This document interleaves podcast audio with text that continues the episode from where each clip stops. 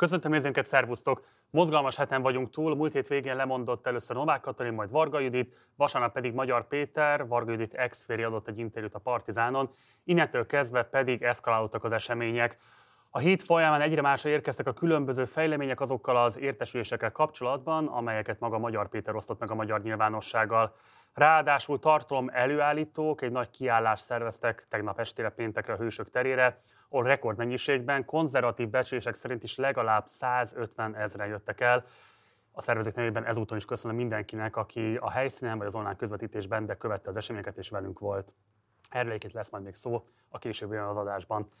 Szombat van, de még így sincs vége igazából a politikai napirendnek, mert hogy Orbán Viktor gyakorlatilag másfél hete az ügyben érdemben semmilyen nyilatkozatot nem tett, ma pedig évértékelővel készül a Várkert bazárban, ahol elemzői várakozások szerint valamilyen módon kezelnie kell ezt a kialakult helyzetet, ha máshogy nem is, legalább azzal, hogy ignorálja, az is jelez majd valamit. Hogy pontosan mit lehet meg kiolvasni a beszédéből, arra a legszakavatottabb szakértői gárdát állítottuk össze a mai napra. Itt lesz velem Lakner Zoltán, Ruf Bálint, Bita Dániel, Dulszabolcs, és egyébként egy külön blogba érkezik majd még Ablonci Bálint is, akit kifejezetten a tegnapi nap egy kicsit talán elsikadt, de ettől még rendkívül fontos eseményről fogjuk kérdezni.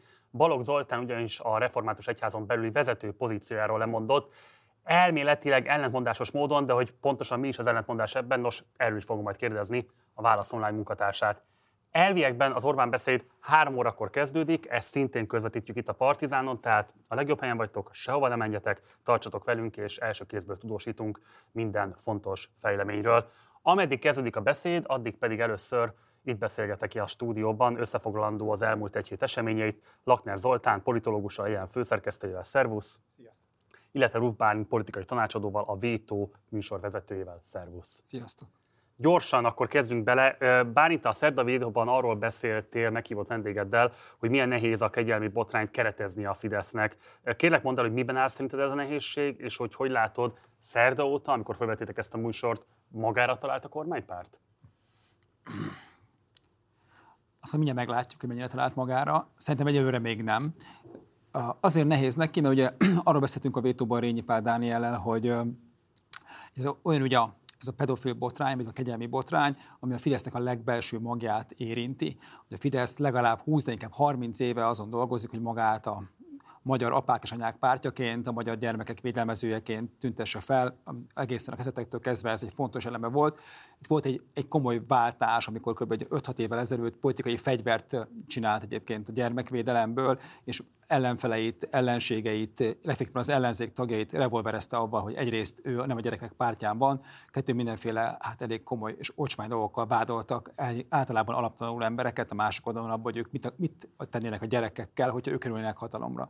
Na most ebbe robbant bele ez az ügy, ami lényegében, hát még egyszer mondom, a legbelső értelmét kezdi ki a Fidesznek, egy olyan politikussal, olyan politikusról szól, akik az egész karrierre erre épült, hogy ő a magyar gyerekek megvédelmezője, Novák Katalin, ugye volt államtitkár és miniszter és kormánybiztos és minden, minden amit el lehet képzelni a Fidesz rendszerébe. Na most ezt nagyon nehéz megmagyarázni a vasárnapi asztalnál egy Fideszes családban is, hogy vajon hogy lehet az, hogy valaki kegyelmet ad egy olyan embernek, aki valamilyen módon egy olyan bűncselekménynek az eltusolásában részt vett, ahol végül is ember halt meg, és rengeteg embernek ment tönkre az élete, és ebben ők úgy érezték, hogy most, hogy milyen formában, hogy Balog Püspök úr éppen csak facilitálta, vitte, akarta, ezt ugye erről majd beszéljünk, hogy ez hogy, hogyan van ebben, de mégiscsak azért Novák Katalin adott kegyelmet egy olyan embernek, aki egy bűncselekmény, nagyon-nagyon komoly, elképesztően elítélendő bűncselekmény eltusolásába vett részt. És ez jelen pillanatban nem megy, tehát nem tudják ezt még semmifajta keretbe helyezni. Vannak próbálkozások, leg, az elő, a mostani próbálkozás éppen ott tart, hogy itt a baloldal, baloldal ellentétben a jobb oldalon van konzekvencia, ami ugye hát egy kicsit ilyen csillagos kérdés, mert ugye meg, kell, meg kéne csillagozni, mert ugye ha konzekvencia lenne, és hogy beszéljünk arról, hogy mi a politikai felelősség ebbe a kérdésbe, akkor azért az ott még nem biztos, hogy véget ért. Zoltán a felkészülés végül is tegnap azzal elkezdődött, hogy Balogh Zoltánt nagy nehezen legalább a püspöki székből ki... Nem a, nem a püspöki székből, a, a, a vezető püspök Igen, igen, igen, igen, igen, de szóval, hogy legalább abból lemondatták, így egy kicsit könnyebb elmondani ezt a mondatot, hogy a jobb oldal mindenért vállalja a felelősséget, amit, amit elkövet, mert ez ugye Balognak a bemaradásával és a hét közben elmondott beszédével nehezen lett volna fenntartható. Tegnap volt, vagy végképp nehezen lett volna, hát konzekvensen elmondható. Tegnap volt egy mondata a Gulyás Gergelynek a kormányinfón, ami valahogy úgy szólt, hogy a kormány a jövőre koncentrál, Ugye ez még egy olyasfajta megoldás. Hát ezzel is próbálkoztak már egy kicsit, tehát hogy a kormány dolgozik. Én csak azért mosolyogtam ezen, amikor hallottam, mert megboldogult tanácsadó koromban én is adtam politikusnak kritikus helyzetben olyan tanácsot, hogy ha nem tud belőle kimászni, akkor beszéljen a jövőről, és, és próbáljon valami egészen másról szólni. Tehát most nyilván ezzel is lehet kísérletezni ebben a, ebben a most előttünk álló beszédben. Ez lehet egy, egy irány, tehát hogyha nem akarnak, mert nem tudnak mit direkt módon reagálni mindarra, ami lezajlott az elmúlt két hétben, akkor meg lehet próbálni vagy ellentámadni, ezt mindig csinálják. Amúgy általában mindig az a politikai következtetés Orbán Viktornak, hogy, hogy még, még szorosabban kell fogni a gyeplőt. Én nem emlékszem arra, hogy bármikor ezzel ellentétes következtetést vont volna le, úgyhogy erre most is lehet számítani, és hát igyekeznek majd valahogy el, el, el, eltéríteni a politikai tematikát. Én nem nagyon látom, hogy ezt hol lehet, tehát szerintem nyitott vagyok mindenféle meglepetésre, de volt már ilyen, és ezt időnként hajlamosak vagyunk elfeled, elfelejteni, az elmúlt 14 évben voltak olyan időszakok, amikor hát egy ilyen, egy ilyen megbillenés hatásai relatíve tartósan fennmaradtak, talán erre van most a legnagyobb esély, és igazából ugye a tegnapi ö, ö, megmozdulás is arra ö, szerintem egyfajta példa, hogy amúgy, ha nem is direkt mm. politikai elképzelések mentén, de igenis van igény arra, hogy kifejeződésre juthasson valamiként a tiltakozás, akár egy konkrét döntéssel, akár a kormány által képviselt egész politikával kapcsolatban, és hát minden ilyen ügyben azért az alapvetően meghatározó, hogy van-e hova áramolni az elégedetlenségnek, a tiltakozásnak, a felháborodásnak, a haragnak, mert hogy ugye ennek az ügynek az alapja mégiscsak az, amit a kicsit el vagyunk szokva Magyarországon, hogy igenis vannak értékek, ezek szerint még mindig vannak közösen osztott értékek a társadalomban. Ebben az értékvitában a, tá- a, a kormány most éppen nincsen, nincsen többségben, és tényleg nagy kérdés, hogy ezt a spontán erkölcsi közfelháborodást, amit, amit kiváltott, az a kegyelem, amit Novák Katalin adott, azt hát vissza lehet egy gyömöszölni, illetve, illetve a másik oldalról lehet-e belőle politikát csinálni. Nem tudom pontosan, hogy mennyi időnk van, mert három órás kezdést írtak ki Orbán Viktor Facebook oldalára. Nem tudjuk, hogy akkor konkrétan ő kezdődik el, vagy pedig valaki mások lesz még. Legendásan pontosan. Igen, egy előzetesen bármilyen beszéd. Tehát, hogy amint Orbán Viktor színpadra kerül, mindenképpen átkapcsolunk, tehát, hogy ennek a függvényben hívom fel a nézőnk figyelmét arra, hogy limitált az időnk. De egy kicsit ráakaszkodnék el az ex-tanácsadói szerepkörödre, és akkor mindkettőtökben ezt a tanácsadói tudásokat szeretném egy picit előhívni, hogy hogyan kell értelmeznünk ezt a mostani évértékelő beszédét Orbán Viktornak, mint intézményt értem ez alatt. Tehát, hogy erre nagyon büszkék, hogy kb. Elsőként hozták be a magyar nyilvánosságba ezt a típusú beszédcselekvést, évtizedes múltja van, közben meg egyébként nem biztos, hogy pontosan lehet érteni az tusványosi beszédhez képest ez miben tér el, ez inkább a tábornak szól, ez inkább az ország egészének szól, illetve hogy az is nagyon érdekel, hogy ti tanácsadóként mennyire láttok rá arra, hogy egy ilyen típusú beszédet mekkora stáb készít elő, milyen hosszadalmas mondjuk ennek a megkoreografálása, és milyen részletekre tér ki. Zoltán? Hát ez, ez tulajdonképpen az egyik emblematikus politikai aktusa a Orbán Viktornak, amit ő valóban bevezetett a magyar politikai életben, már elég sokan tartanak ilyen évértékelőt. Azt hiszem ez a 25. alkalom, hogy, hogy ilyenről szó van. A tusványos az kicsit ilyen szabadabb előadás, nagy globális összefüggésekről, ez inkább, a, ez inkább valóban az ország állapotára. Régen, ha jól emlékszem, ezt nem is évértékelőnek, hanem országértékelő hmm. beszédnek nevezték, ami, ami szintén nagyon, hogy mondjam, szóval megmosolyogtató volt annyiban, hogy ki hát a miniszterelnök, és ő értékelte az országot, pedig az ember azt gondolja, hogy ez mégiscsak fordítva kellene, hogy legyen. Illetve hát most már ugye évvégén, vagy közöntő évelején van egy, van egy nagy sajtótájékoztatója Orbánnak, amikor két-három órán keresztül hát igyekszik bepótolni mindazt, amit ugye nem szokott évközben csinálni, hogy interjút adna, ezek nyilván tudjuk nagyon jól, hogy ezek nem interjú helyzetek, és egyébként van egy csomó kisebb, nagyobb más ilyen alkalom, amit megteremtettek Orbán számára, amikor fölállhat egy pulpitusra, és, és elmondhatja a nézeteit az ország világ dolgairól, és mostanában egyébként döntően a világ dolgairól, tehát csupa olyan dologról szeret beszélni Orbán, amire egyébként valójában nincsen különösebb ráhatása. Hát mindebből azért az látszik, és azért ezt, ezt nagyjából lehet is tudni, hogy egyrészt van egy content csapat, másrészt van egy kommunikációs csapat. Pont tehát a Bálint műsora ezen a héten erről szólt, hogy ezeknek a prioritása ez hogyan alakul, tehát hogy inkább, inkább kommunikációs szempontok vannak, mint tartalmi szempontok, illetve inkább az utóbbi rendelik hozzá az előbbihez, de azért én nem becsülném alá azt, hogy igyekeznek mindig betolni tartalmi elemeket, még ha ezek nem is olyan tartalmi elemek, amiket mondjuk én nem tudom, közpolitikai érdeklődésű emberként, vagy a kormányzás maga iránt érdeklődő emberként ö, ö, szívesen hallanék. Ö, nem tudnám neked megmondani, hogy mikor kezdik a felkészülést, ö, de hát feltételezhetően ez nem egy nem egy, nem egy random módon készülő anyag. Ugyanakkor, hát ugye ez a stáb nyilván arra is alkalmas kell, hogy legyen, hogy egy olyan szituációban, mint ami most van, igyekezzen hozzáigazítani az előre eltervezett mondani valót a helyzethez, vagy éppen kidobni, ami addig megvolt, és valami teljesen újat mondani, és hát ugye néha ma már ugye ezt sem lehet azt hiszem csinálni, az, az országházban lehetett látni, hogy le lehetett fotózni az Orbán előtt lévő papírokat, és abban lehet látni a jegyzeteit. Hát a másonnan nem, innen tudjuk, hogy egyébként az utolsó pillanatig is javítgatja a szöveget, tehát azért ő egy, egy, egy hát ő a szuverén. Tehát végül is ő dönti el, hogy mi az, amit, hogy mi az, amit elmond, tehát könnyen lehet, hogy még most is bizonyos változásokat végigvisz ezen a szövegen, meg kihúz szavakat, vagy becséréli őket másra. Eldöntendő kérdés, igen vagy nem. A te lenni a tanácsadója. Mit mondanál neki? Terelni, elkerülni, vagy beleállni ebbe a konfliktusba? Hát én próbálnék ettől megszabadulni. Oké, okay. Bálint most melyik? az előző, tehát hogy hogy készül egy ilyen beszéd, és mit gondolsz ennek a politikai ja, ja. funkciójáról? Szóval szerintem, ez, amit mondta Zoli, ugye az Orbáni politikai év ugye így kezdődik most már nem tudom hányadik, tehát most már 20 éve, de, az, de amit a Fidesz rendszer tartja 10 óta, tényleg így kezdődik a politikai év, ő ezt megtartja a sajátjai között, ugye valami hasonlót fog megtartani majd a parlamentben, ugye erre mindig ügyel, ennek van, utána meg elmondja a gazdaság valószínűleg a parag előtt a, a iparkamarába, és ugye vannak egy ilyen, egy ilyen menete, hogy megyünk szépen az év telik, ő, be, ő mondja, ugye ez, ami ennek a, az a, a funkciója, hogy ez egy ilyen e, elsődleges seregszemle, minden kiül az első sorba, kiül a második sorba, tényleg, mint a régi szép időkben, ki, kinek köszön, kinek nem köszön. Kikivel jön. Kikivel jön, kikivel, ugye, ugye szimbolikus helyszínen van ugye magában a Várkert bazárban, szóval ki van ez találva, és ő, ő ott lényegében elmondja, hogy akkor merre lesz az arra idén, meg hogy honnan kellett az országot kirántani a, a gödörbe, ugye ez minden évben ez kb.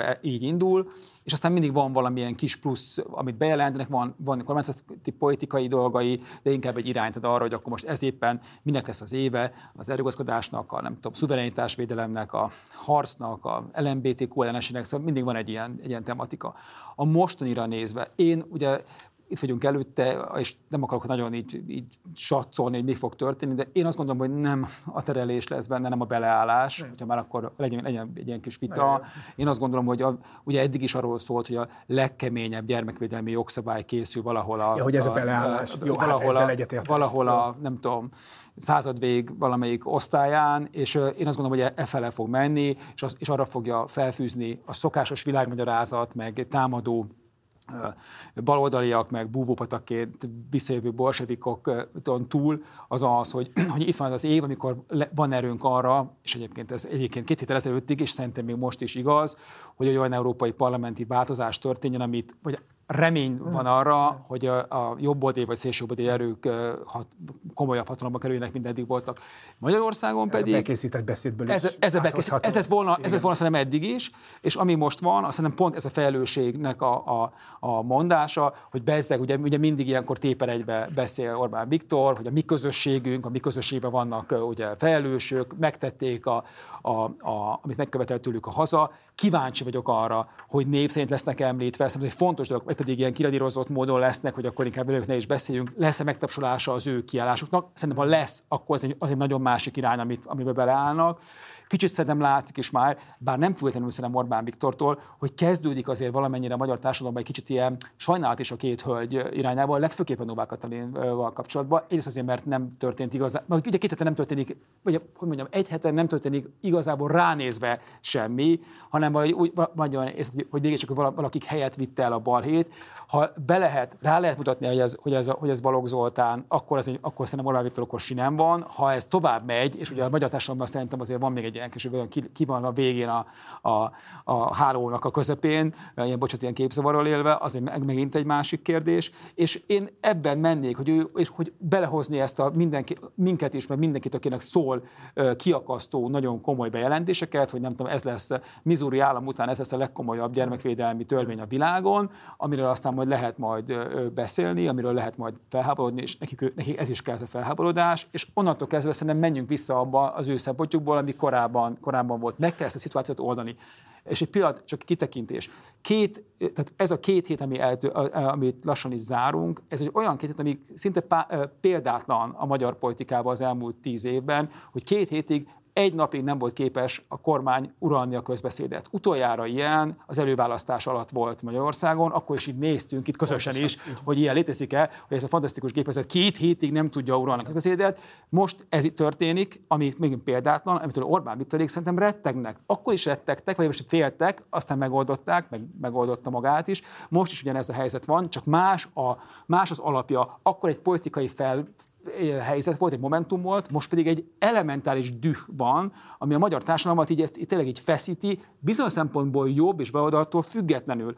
Az a cél ilyenkor a beszédbe, hogy leválasszuk ezt a dolgot, és pártossá tegyük, és azt tudjuk mondani a sajátjainknak, most bocsánat, én beszélek ilyen többes szám első személyben, azt tudja mondani a sajátjainak, hogy ez valamilyen fajta, hogy az a düh, ez megoldódott, és amivel most már támadnak minket, az már megint a pártos ö, helyzet egy picit a maga elképesztő, hát tényleg tanítani való hibáival lévő videójában Balogh Zoltán, tegnap ezt próbáltam mondani, egy szót nem mondott arról, hogy hány embernek a tette tönkre az életét ez az ember, akit ő ö, kegyelembe részesített, vagy ajánlott, hanem ehelyette már belement abba, hogy itt támadnak minket jobbról, balról, és a, a, a egyház ellenségei, és nem tudom, búvópataként próbálnak minket megsemmisíteni. Ez már az a szöveg, amit egyébként a Fidesz egyébként mindig ö, alkalmaz, csak ez most nem az az ügy ahol ezt úgy igazán lehet alkalmazni, és nem beszél arról, hogy ezek, ezek a videók egyébként, amiket balózottan kitesz maga, az a második ilyen videó, hát nem segítenek szerintem az ügynek, tehát hogy inkább pont ellenkezőleg egy ilyen,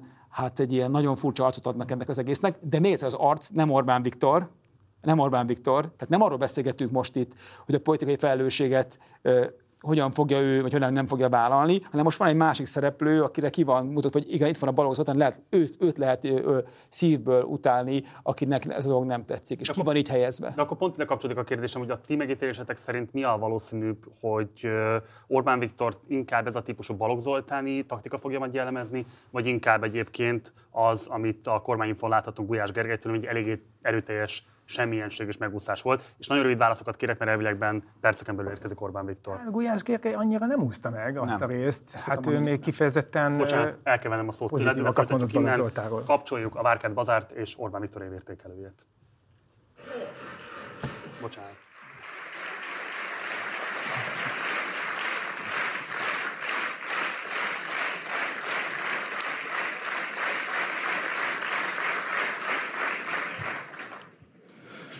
Tisztelt Schmidt és Áder elnök urak, és kedves feleségeik, tisztelt házelnök úr, kedves külhoni magyar előjárók, hölgyeim és uraim!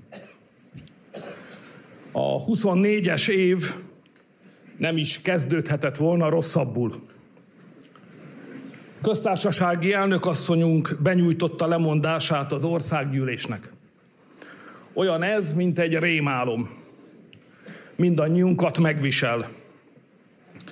A tiszteltés nagyra becsült, hazájáért, a magyar emberekért és családjaikért dolgozó, sőt harcoló, Magyarországot a nagyvilágban méltó módon képviselő elnök asszony távozott. Mindannyian úgy láttuk őt a köztársasági elnöki tisztségben, mint aki oda való a magyarok jobbik ényét a jó tulajdonságainkat testesítette meg, családanya, aki kedves és felkészült, aki nem a férfiakkal szemben, és nem az ő mércéjük szerint akarta bizonyítani a rátermettségét. Ez nekem mindig is imponált.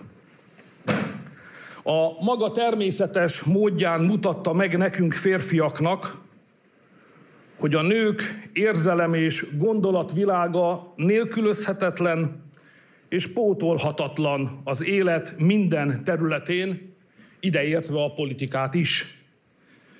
Mert férfi és nő külön csak két fél, de együtt egy egész, akik képesek teljes, egészséges és boldog életet teremteni a családban és a hazában is. Távozása bár helyes, de nagy veszteség Magyarország számára. A lemondás oka az, hogy egy gyermekek sérelmére elkövetett bűncselekmény leplezéséért elítélt embernek elnöki kegyelmet adott. Kegyelmi döntését a magyarok elsőprő többsége nem fogadta el, és elutasította. Márpedig az elnök legszebb, egyben legnehezebb feladata a nemzeti egység fenntartása, és ha ez bármilyen okból megbillen, akkor a helyre állítása is. A lemondás indoklásából tudjuk, hogy a nemzeti egységet éppen az ő döntése bontotta meg, így ő maga helyreállítani már nem tudhatta. Ezért be kell látnunk, az történt, aminek ebben a helyzetben történnie kellett. A kibillent egyensúlyt helyreállítani, a felháborodás magasba csapó hullámait megszelidíteni, a család és gyermekvédelem ügyében a nemzetet újraegyesíteni, csak az elnök lemondásával és új elnök hivatalba lépésével lehet. Az igazságügy miniszterasszony az elnök határozatát az alkotmányos szokásoknak megfelelően ellenjegyezte, 25 év töretlen gyakorlatát folytatva. Távozása az államélet törvényeinek elkerülhetetlen, és azt hiszem igazságtalan következménye. Tisztelt Hölgyeim és Uraim! Jó emberek is hoznak rossz döntéseket. A legjobbakkal is megesik. Ha létezne időgép, és visszarepülhetnénk a múltba, biztos vagyok abban, hogy kiavítanák a hibát. De időgép nem létezik. Így a kormányra vár a feladat, hogy a kizökkent időt helyretolja, az erkölcsi rendet helyreállítsa, és a kialakult helyzetet jogilag is orvosolja. A gyermek sérthetetlen, bántalmazása a legsúlyosabb büntetést vonja maga után, kegyelemnek ilyenkor helye nincs. Ezért a lemondás helyes volt, és megerősít bennünket. Az elnök és az igazságügyminiszter munkáját zaklatott szívvel, és mindannyiunk nevében megköszönöm.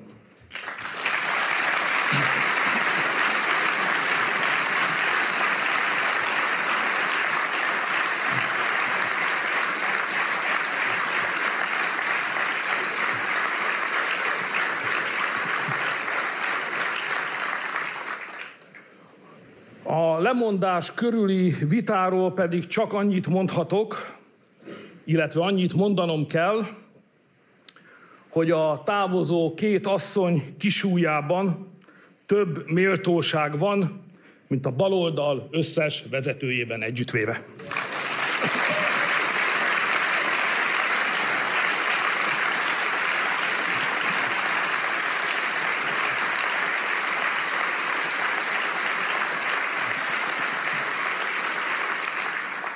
Kedves barátaim, ha már beütött a baj, legalább annyi hasznunk legyen, hogy tanulunk belőle. együtt. Ezt most ne sporoljuk meg. A szemünk előtt lezajló dráma arra emlékeztet bennünket, hogy milyen kockázatokkal kell szembenéznünk nap mint nap. Ma, amikor egyre kevésbé nézetek és tervek vitájáról van szó, amikor a nemzetállamok függetlensége, szuverenitása áll a világ nagyhatalmú pénz és erő központjainak célkeresztjében, a kockázatok különösen is nagyok. Értékes tanulság, hogy az ökölvívás törvényei a politikában ma hasznosabbak, mint a balettánc szabályai. Hiába vagy Mike Tyson, vagy éppen Muhammad Ali, tudnod kell, a politikában mindig csak egy ütésre vagy a padlótól, ezért csak a gondos mérlegelés és a körültekintő óvatosság segíthet. Meg persze az, ha egy megelőző keresztbe veréssel kiütöd az ellenfeled, de az egy másik tanulság, és egy másik beszéd arról, hogy jobb adni, mint kapni. A lényeg,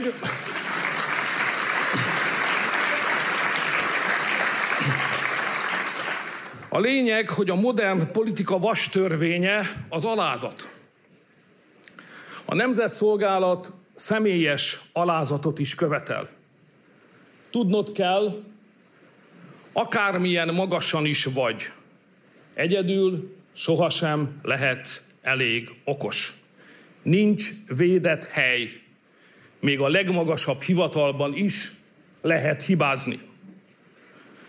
A politikai hiba persze akkor is bosszantó, ha van rá magyarázat. Hát még ha nincs. A kegyelmi döntés miatti felháborodást az növelte dühé a jobb oldalon, hogy nem egy bonyolult helyzetben hozott döntésről van szó, hanem egy ki nem kényszerített hibáról. A jobb oldal számára ez olyan egyszerű, mint a fajék. Pedofil bűncselekményeknél nincs kegyelem. De ami felkorbácsolta a jobb oldal dühét, az mérsékelje az indulatainkat is. A lemondás ugyanis elég tétel és példa az ország számára. Esélyt adott Magyarországnak, hogy a bajból megerősödve kerülhessünk ki, és úgy is fogunk. Tisztelt Hölgyeim és Uraim! A tanulságokon túl feladat is adódik.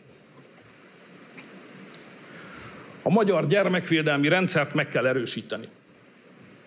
Át kell fésülni, és ki kell egészíteni a gyermekeink védelmét hivatott jogszabályainkat az alkotmánytól a miniszteri rendeletekig. Az áldozatok kálváriája kötelez bennünket. Arra kötelez, hogy megerősítsük a gyermekvédelmi intézményeink vezetését és felügyeletét, az ott dolgozókra vonatkozó előírásokat és korlátozásokat. Mindezeket együtt pedig egy új gyermekvédelmi törvénycsomag formájában be kell nyújtanunk az országgyűlésbe. A képmutató és kétszínű baloldal ott majd vitézkedhet. Na, ott majd lehet kapaszkodni. Sürgető feladat az új köztársasági elnök megválasztása is. Azt kérem az országgyűlés kormánypárti frakcióitól, hogy az elnökasszony távozásának napján indítsák el az új elnök megválasztásához vezető eljárást. Kérem, hogy az átmeneti időszakot szorítsuk minimálisra, ahogy az egy nagy és erős kormányzó párthoz illik. Kedves barátaim! Ezzel a legfontosabb és legsürgetőbb dologgal végeztem is. No de akárhogyan, az élet megy tovább, a munka folytatódik, a feladatok 24-ben sem lesznek könnyűek, és nem lesznek egyszerűek. Még talán emlékszünk, hogy 2019 volt az utolsó békeév. 2020. februárjában elszabadult a Covid-járvány, 22-ben pedig kitört az orosz-ukrán háború. Ötödik éve kell rendkívüli körülmények között és embert próbáló nyomás alatt élnünk és dolgoznunk. Ez mindenkit megvisel, egyen-egyenként is, családjainkat is, és a nagy közös családunkat, a magyar nemzetet is. Ötödik éve az egész ország és minden család keményen dolgozik, hogy megvédhessük azt, amit korábban már elértünk. Van, amit sikerült, és van, amit nem. A legfontosabbat, a munkahelyeket sikerült megvédeni. Sőt, azt látjuk, hogy még soha nem dolgoztak annyian Magyarországon, mint éppen most. A 2010-ben tett legnagyobb vállalásunk fölött az egymillió új munkahely megteremtésén túl vagyunk. Persze itt is a B középnek van igaza, még, még, még, ennyi nem elég. A foglalkoztatási ráta ma 75 százalékos, de el akarjuk érni a 85 százalékot, és el is fogjuk. Becslésünk szerint itthon még legalább 300 ezer ember bevonható a munkavilágába, és minden évben többen jönnek haza, mint amennyien vendégmunkásnak állnak. Sikerült megvédeni a nyugdíjakat is. Ez el is várható tőlünk, hiszen a nemzeti kormányzás korszakának kezdetén így állapodtunk meg a nyugdíjasokkal. Ami viszont nem elvárható, inkább bravúr, még ha az ember lassan hozzá is szokik, hogy sikerült visszaadni a 13. havi nyugdíjat, amit még a baloldal vett el az emberektől. Ennek előteremtése minden évben erőfeszítést és költségvetési kötéltáncot követel Varga Mihály pénzügyminiszter úrtól. Köszönet érte!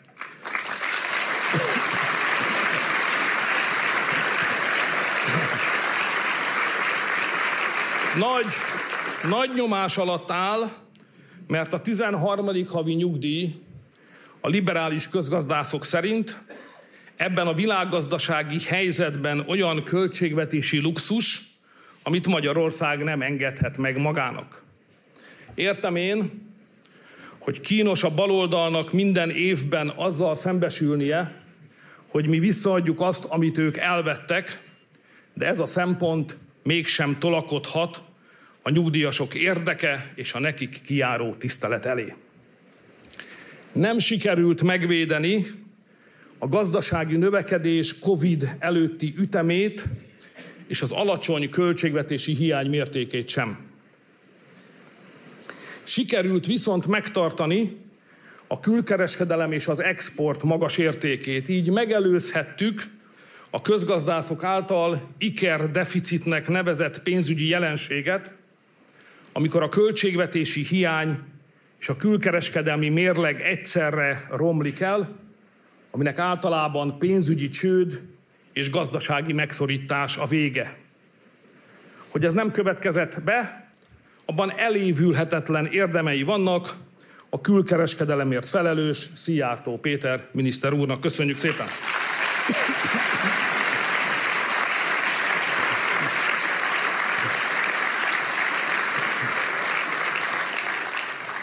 Nehéz év ide vagy oda, tavaly is sikerült közelebb hoznunk magunkhoz a külhoni magyarokat, elvégre nemzeti kormány volnánk.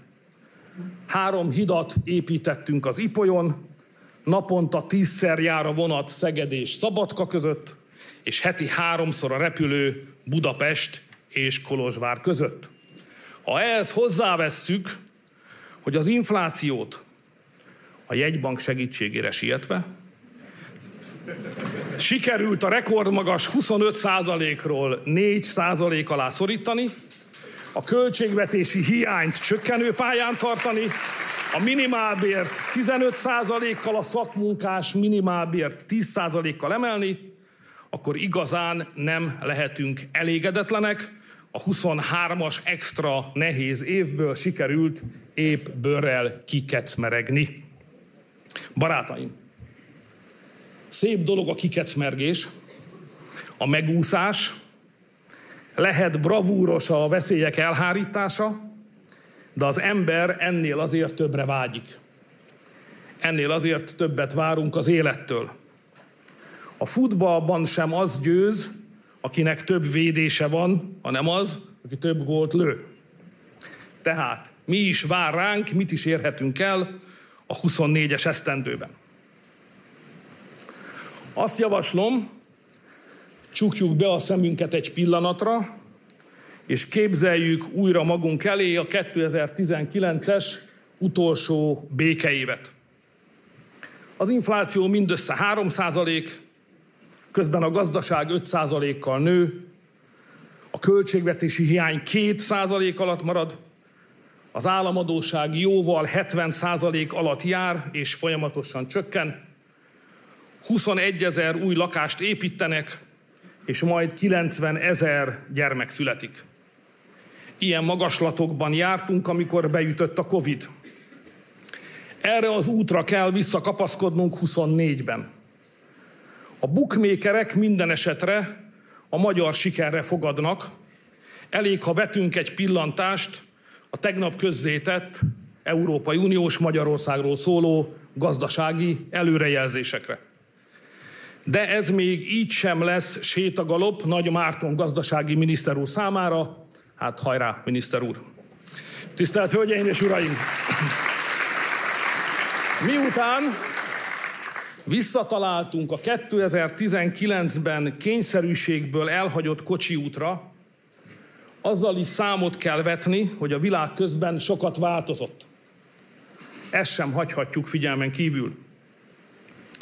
A gazdaságban azt látjuk, hogy a zöld energia korszaka már nem kopogtat az ajtón, hanem berúgta azt. A jövő a zöld energiáé, meg persze azoké, akik gyorsan és észszerűen tudnak átállni. A magyar politika stabilitása világszerte ismert és elismert. Kétharmadunk van a parlamentben, a kormány is egységes, mert a Fidesz-KDNP inkább bajtási szövetség, mint koalíció. Ennek a stabilitásnak, egységnek, hatalmas kormányzati erőnek az emberek szempontjából az értelme és a haszna éppen az, hogy villám gyorsan alkalmazkodhatunk. Ha a helyén van, és elég gyors az eszünk, és jól használjuk az erőnket, akkor egész Európában mi tudunk a leggyorsabban alkalmazkodni a változásokhoz. Ez behozhatatlan versenyelőny, ezért is csípi oly sokak szemét. Hölgyeim és uraim, a zöld átállás Magyarországnak épp kapóra jön. Két legyet üthetünk egy csapásra. Élhetőbb lesz az országunk, és kiszabadulhatunk a monarchia szétesése óta gyötrő energiafüggőségünkből is. A zöld, két, zöld átálláshoz két dolog kell. A zöld energiát meg kell termelni és el kell tárolni. A mi tervünk az, hogy megépítjük Paks 2-t, Paks 1 üzemidejét meghosszabbítjuk, és szélsebesen felépítjük a kisebb-nagyobb naperőműveinket.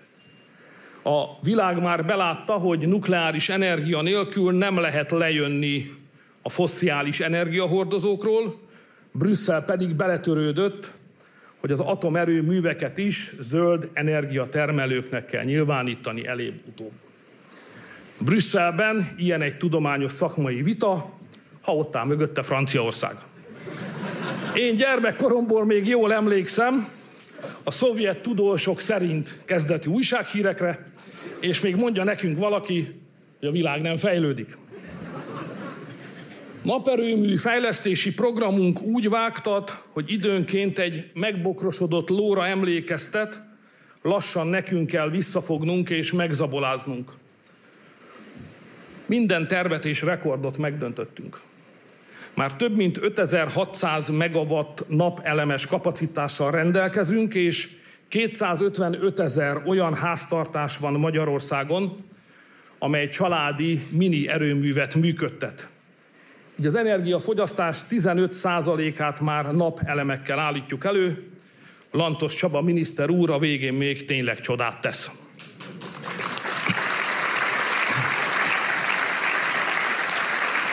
A tartalék, a tartalék erőműveinket hamarosan felépítjük, villamos vezeték hálózatunkat már összekapcsoltuk a szomszédainkkal, a földgáz összeköttetésünk is csak Szlovénia felé hiányzik. Karnyújtásnyira, vagyis néhány évre vagyunk az energia függetlenség állapotától. Aki azt mondja, hogy a magyar gazdaság fejlesztéséhez és az ipar stratégiánkhoz nem lesz elegendő energia, az nem tudja, mit beszél, jobb esetben nem látja a fától az erdőt. Keményebb dió a megtermelt zöld energia tárolása. Ráadásul a technológia is hétmérföldes csizmákban lépdel előre, de mi ebben Európa, sőt a világ élvonalában járunk. Csak néhány év kérdése, és életünk minden szegletében. Személyes életterünkben is mindenhol ott lesznek az energiatároló eszközök. Az autóinkban, a házainkban, a munkahelyeken, a gyártelepeken, az ipari parkokban. A magyar kormány erre a célra hatalmas összeget, több száz milliárd forintot fordít. Hölgyeim és uraim, minden új technológia bevezetését izgalmas viták kísérik. Néha becsúszik egy-egy földszintes érv is, például, hogy nincs elég vízünk, miközben mindenki tudja, hogy kis Magyarország egy nagy medence. A folyóink vize szinte beömlik az országba, és csak rajtunk múlik, mennyi vizet tartunk itthon, sőt, még a szomszédjainknak is jut bőven. Ugyanakkor az emberek jogos környezetvédelmi és biztonsági szempontjait figyelembe kell venni, sőt, azoknak elsőbséget kell adni, és ezért csak az európai mércének megfelelő üzemeket szabad működtetni. De az sem árt tudnunk, hogy a zöld energia beruházásaink nagy részét, amelyek gyakran euró milliárdokra rúgnak, kiélezett, sőt késhegyre menő küzdelemben szerezzük meg. Van, amikor a szomszédainkkal, van, amikor szuper nehéz súlyú ellenfelekkel szemben, mint Franciaország, Németország vagy Spanyolország. És itt észnél kell lennünk, jól kell értenünk a hazai vitákat, mert köztudott, beismert, mondhatom közbeismert, hogy a dollár baloldalt külföldről fizetik, és alig ha hiszem, hogy a két szép szemükért tennék. Ne legyünk balekok, hogy a baloldal is értse, éberség, elvtársak. A beruházásokért folyó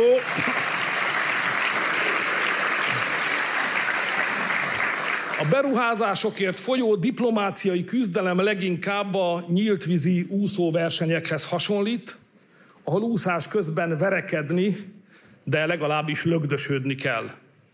Ebben nem vagyunk rosszak. Sőt, Rasovski Kristóf épp most nyerte el a világbajnoki címet, 10 kilométeres távon. Bravo! Mi őt szeretnénk utánozni.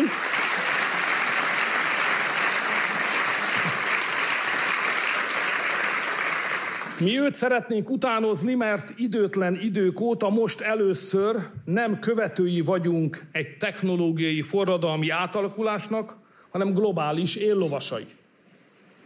És ezzel megmentjük az autógyárainkat is. A nyugati világban sok autógyárat zárnak be és helyeznek át. Ezt Magyarországon el kell kerülni. Képzeljék el Győrt az Audi, vagy Kecskemétet a Mercedes nélkül. Ráadásul ehhez értünk. Ezt kitanultuk. Vannak remek munkásaink, mérnökeink és fejlesztő kutatóink.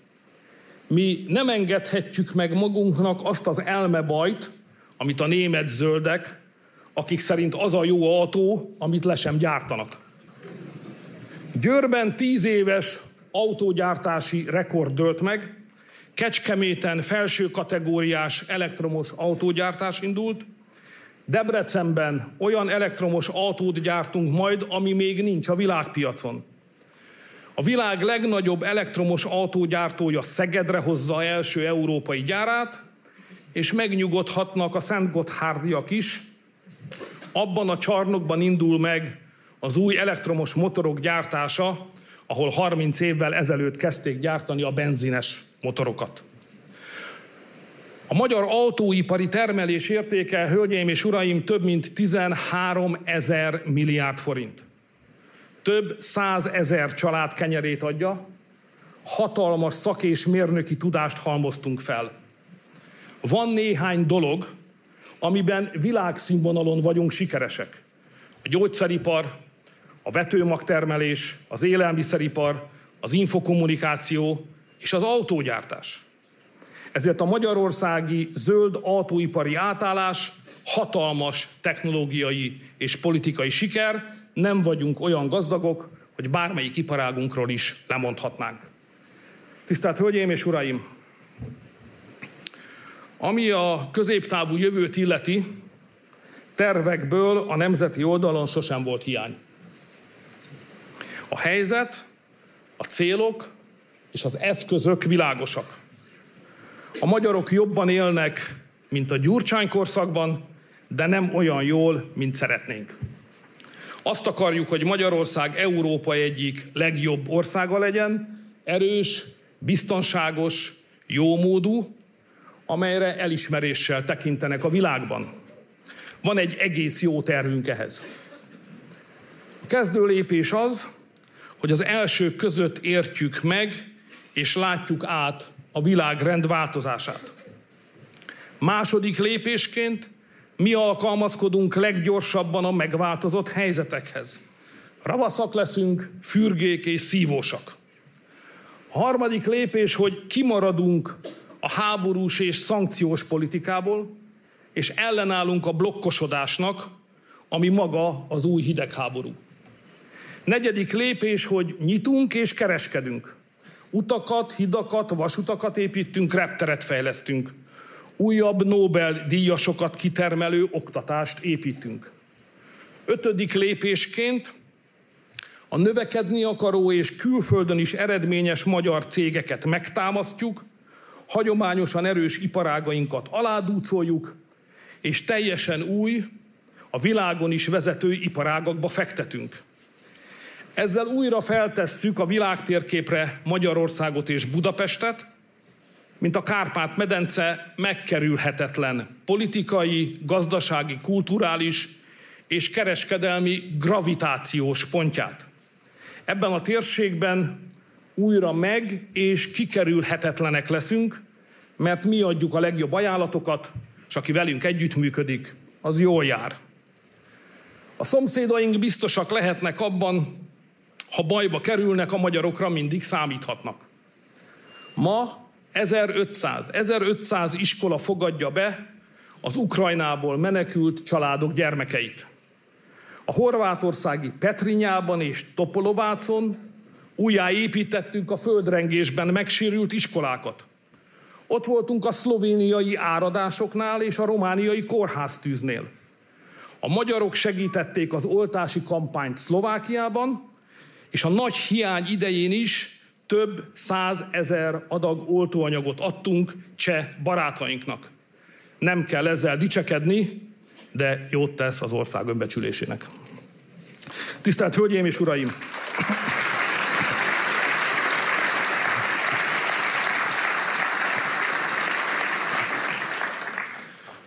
Minden tervünk készen van, és képesek vagyunk végrehajtani azt. 24 újra Magyarország sikereinek éve lesz. A kérdés csak az, hogy milyen környezetben kell a sikerekért megküzdeni. Honnan számíthatunk támogatásra, honnan távolságtartásra, és honnan támadásra. A lengyel választás éjszakáján a Kelly hőseiről szóló film jutott eszembe. Idézem. Van nekünk épp elég bajunk így is. Jobbra Patton tábornok, balra az angol hadsereg. Hátulról a saját istenverte tüzérségünk lő minket. Csak azt a jót lehet elmondani, hogy a saját légierőnk azért nem bombáz minket hülyére, mert esőben nem tud felszállni. Nos, ezt kellene elkerülnünk, nem lesz könnyű, de nem is lehetetlen. Jó hír, hogy a Svédországgal fennálló vitánk lezárás felé közeledik. A svéd miniszterelnökkel fontos lépéseket tettünk, hogy a bizalmat újraépítsük. Afelé haladunk, hogy a parlament tavaszi ülésszakának kezdetén ratifikálhatjuk Svédország NATO csatlakozását. Ez szép és jó, de a mi természetes létközegünk az Európai Unió. Márpedig a dolog úgy áll, hogy 23, 2023 az Európai Unió kudarcainak éve volt. És ez lehúz, visszaránt, ólomsúlyt helyez a mi lábunkra is. Lehetünk-e sikeresek, ha a nyugat éppen sikertelen? Ez az egymillió dolláros kérdés.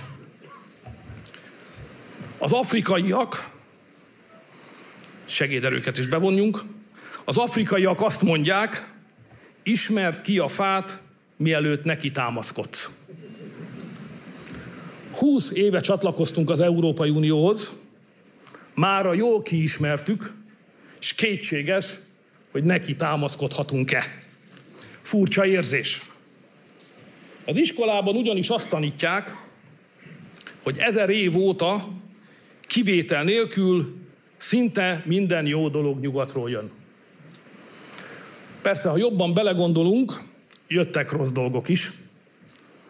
Nyugatról jöttek a jakubinusok, a nácik, és tulajdonképpen a kommunisták is, bár igaz, hogy ők végül nem egyenesen, hanem egy keleti kerülő úton érkezve tarolták le szegény Magyarországot.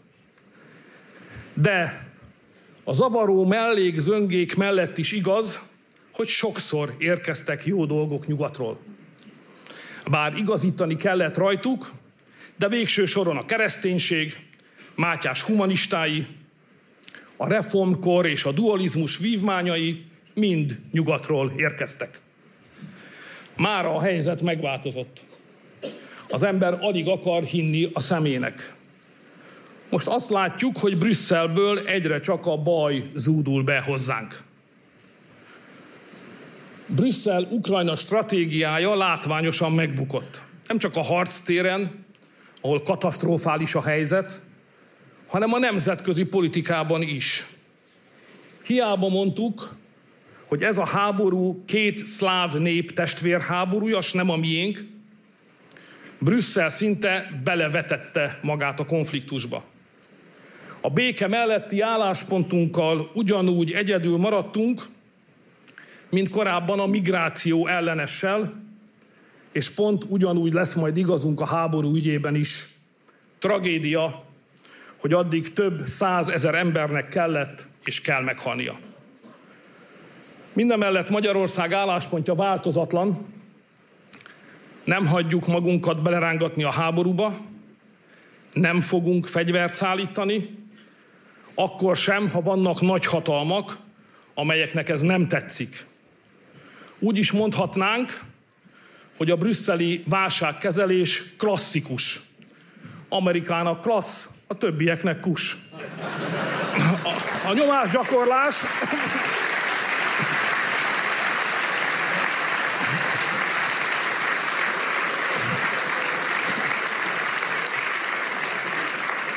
A nyomásgyakorlás olyan szintre érkezett, hogy a nagykövetek a parlamentbe járnak ellenőrizni, vajon jól viselkedik-e a dollár baloldal.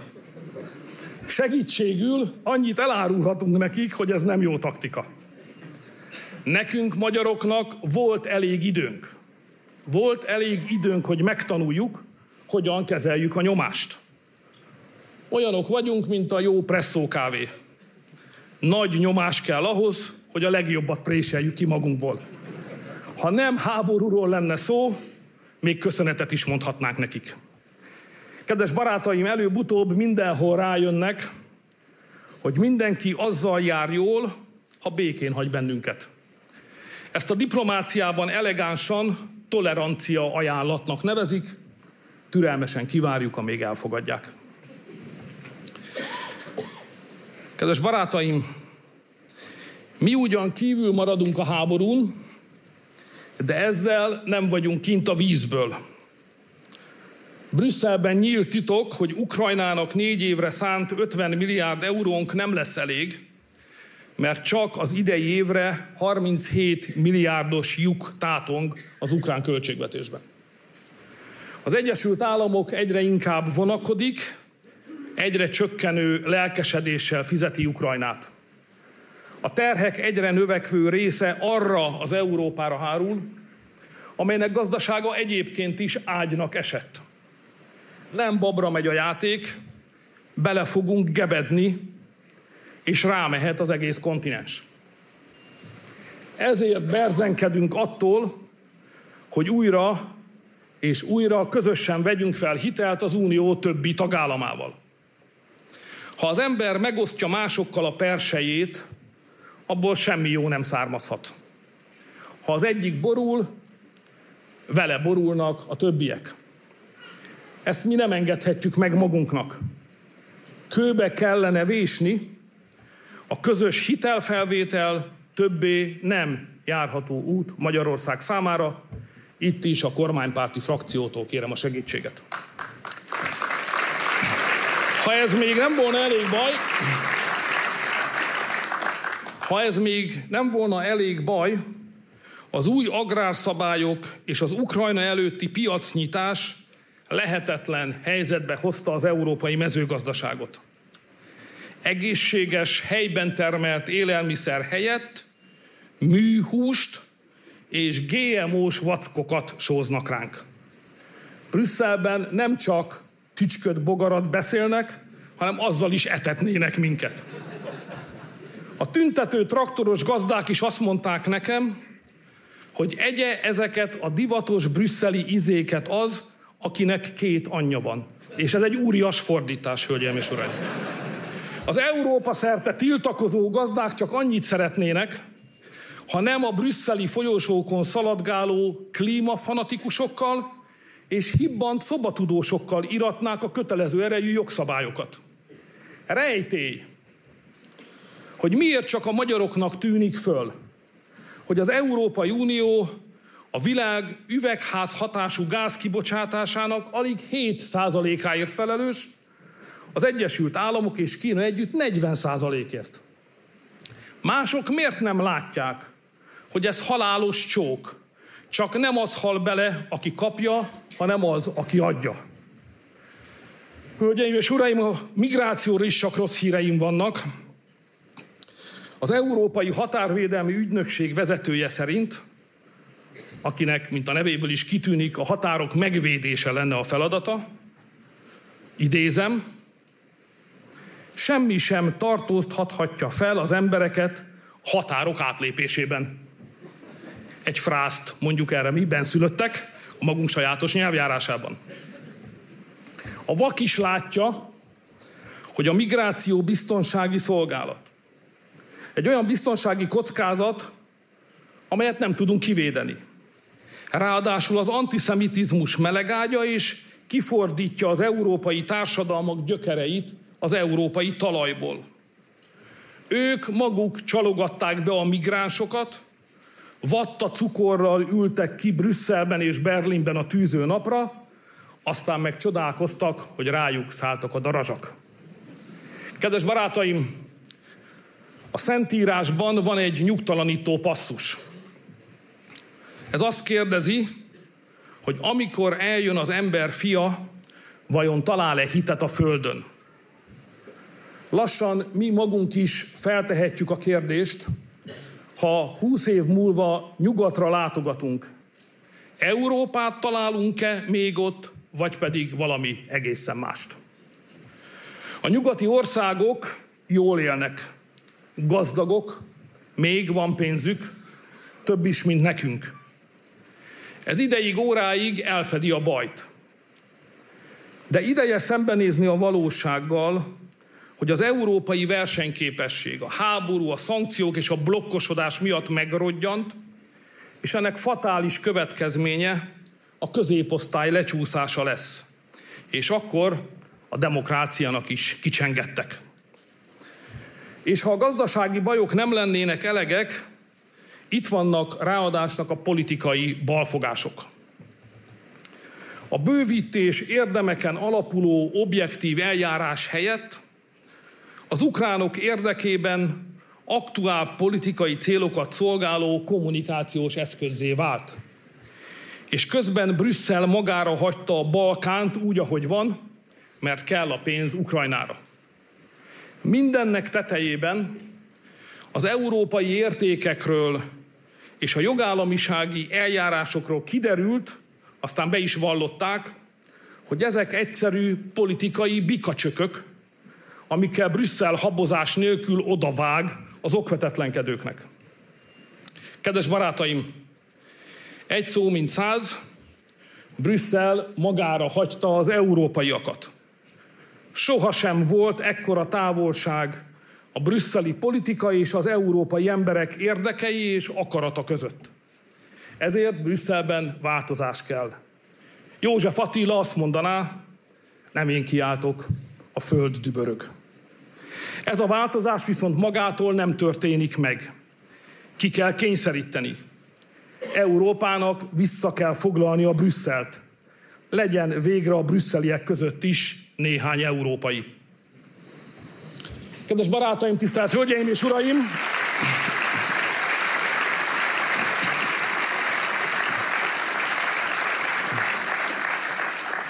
A 24-es év sorsfordító lehet, szuper választási év, amikor Brüsszelben, Amerikában, Indiában és még egy tucat másik helyen arról döntenek az emberek, milyen vezetéssel akarnak hajózni a mostani világgazdasági átalakulás jégzajlásszerű sodrásában. Magyarország számára ebből annyi a fontos, hogy nagy esélyek nyílnak meg előttünk. A világpolitika színpada az év végén teljesen más képet mutat majd, mint most az év elején. És ha jó Isten megsegít bennünket, akkor Magyarország mozgástere nem csökken, hanem régen látott mértékben kitágul. Nem szólhatunk bele más országok választásaiba. De, de nagyon szeretnénk, ha Donald Trump elnök visszatérne az elnöki székbe, és békét csinálna itt Európa keleti felé.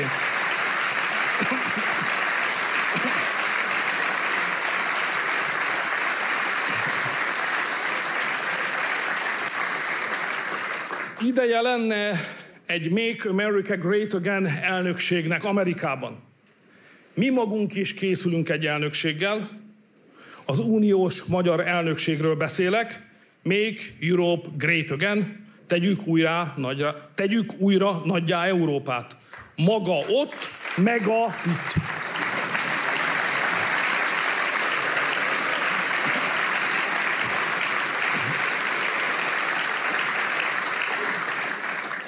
Mága művész úr meg közöttünk. Uh, újraéledő nagyság Amerikában és Európában, konnektivitás, erősödő szlovák, osztrák, szerb, magyar térségi együttműködés és brüsszeli szuverenista fordulat. Ezt kérjük év végén a karácsonyfa alá.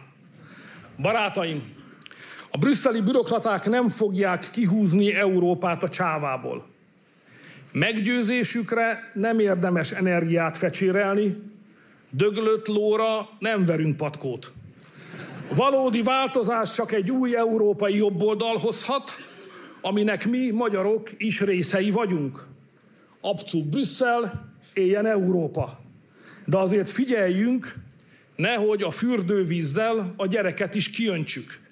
Ezért az új jobboldal ne Európa alternatívája, hanem európai alternatíva legyen. Így érdemes így kell rátekinteni az előttünk álló európai választásra.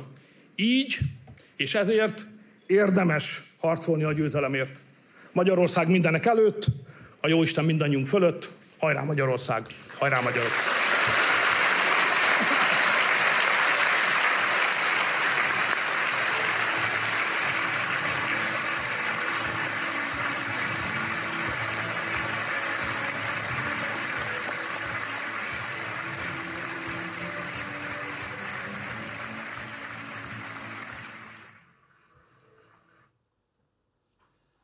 És akkor ez volt Orbán Viktor évértékelő beszéde a Várkert bazárból. Most visszafordulunk ide a stúdióba, itt ülünk továbbra is Rúf Bálint és Lakner Zoltán. Először arra kérdezteteket, mielőtt rátérnék a konkrét politikai értékelésre, hogy foglaljuk össze azoknak a nézőnek, akik esetleg menet közben csatlakoztak be, hogy mik voltak a legfontosabb programpontjai ennek a beszédnek. Bálint vagy Zoltán? Melyikötök kezdi? Zoltán az idősebb. Köszönöm szépen. Hát tulajdonképpen a kézbeszédhez írtak egy 15 perces bevezetőt. Igen ami, ami reflektált a kegyelmi ügyre, nagyjából úgy, hogy valakik hibáztak, ők ezt vállalták, nagyon sajnáljuk, de ez a rend, tanultunk belőle, és megerősítjük azt, amit eddig is amúgy is akartunk csinálni, kiosztjuk a feladatokat, és ezt követően pedig azt a fajta ilyen világvíziót vezette föl Orbán Viktor, amiknek a, az újabb és újabb kiadásait nagyjából a 2022-es tusványosi beszéde óta hát újra és újra előadja, vagy előad. Meglepett téged az, az első 15 perc, amelyben valóban talán a legdinamikusabb formáját mutatta Orbán Viktor? Hát igen, ezt szokták kérdezni, hogy meglepődtem-e vagy nem. nem. Nem tudom, hogy mennyire érdekli a nézőket az én meglepetésem. Ő elég struktúrált volt, őszintén szóval az elmúlt két héthez képest ez egy, ez egy sokkal, sokkal koherensebb megnyilvánulása volt a miniszterelnöknek, mint bárkinek a kormány oldalról, hát ez majd egy, ez majd egy kérdés, ugye, hogy megszólal-e más is majd a magyar nyilvánosságban, és, és át tud-e ez úgy menni, hogy ezzel a dolog tényleg el van-e intézve. Ez egy, ez egy nagyon határozott lezárási kísérlet volt, úgy, hogy se bocsánatkérés nem hangzott el. Továbbra sem tudjuk azt, hogy ez a kegyelmi döntés miért volt annyira lényeges és fontos, és hogyan születhetett ilyen döntés, és hogy kerülhetett abba a hiszembe Novák Katalin, és hogy került ki abból a hiszemből Novák Katalin, hogy ez egy jó döntés volt. Politikai értelemben ez egy, ez egy markáns lezárási kísérlet, semmivel nem tudunk többet magáról az ügyről, mint eddig.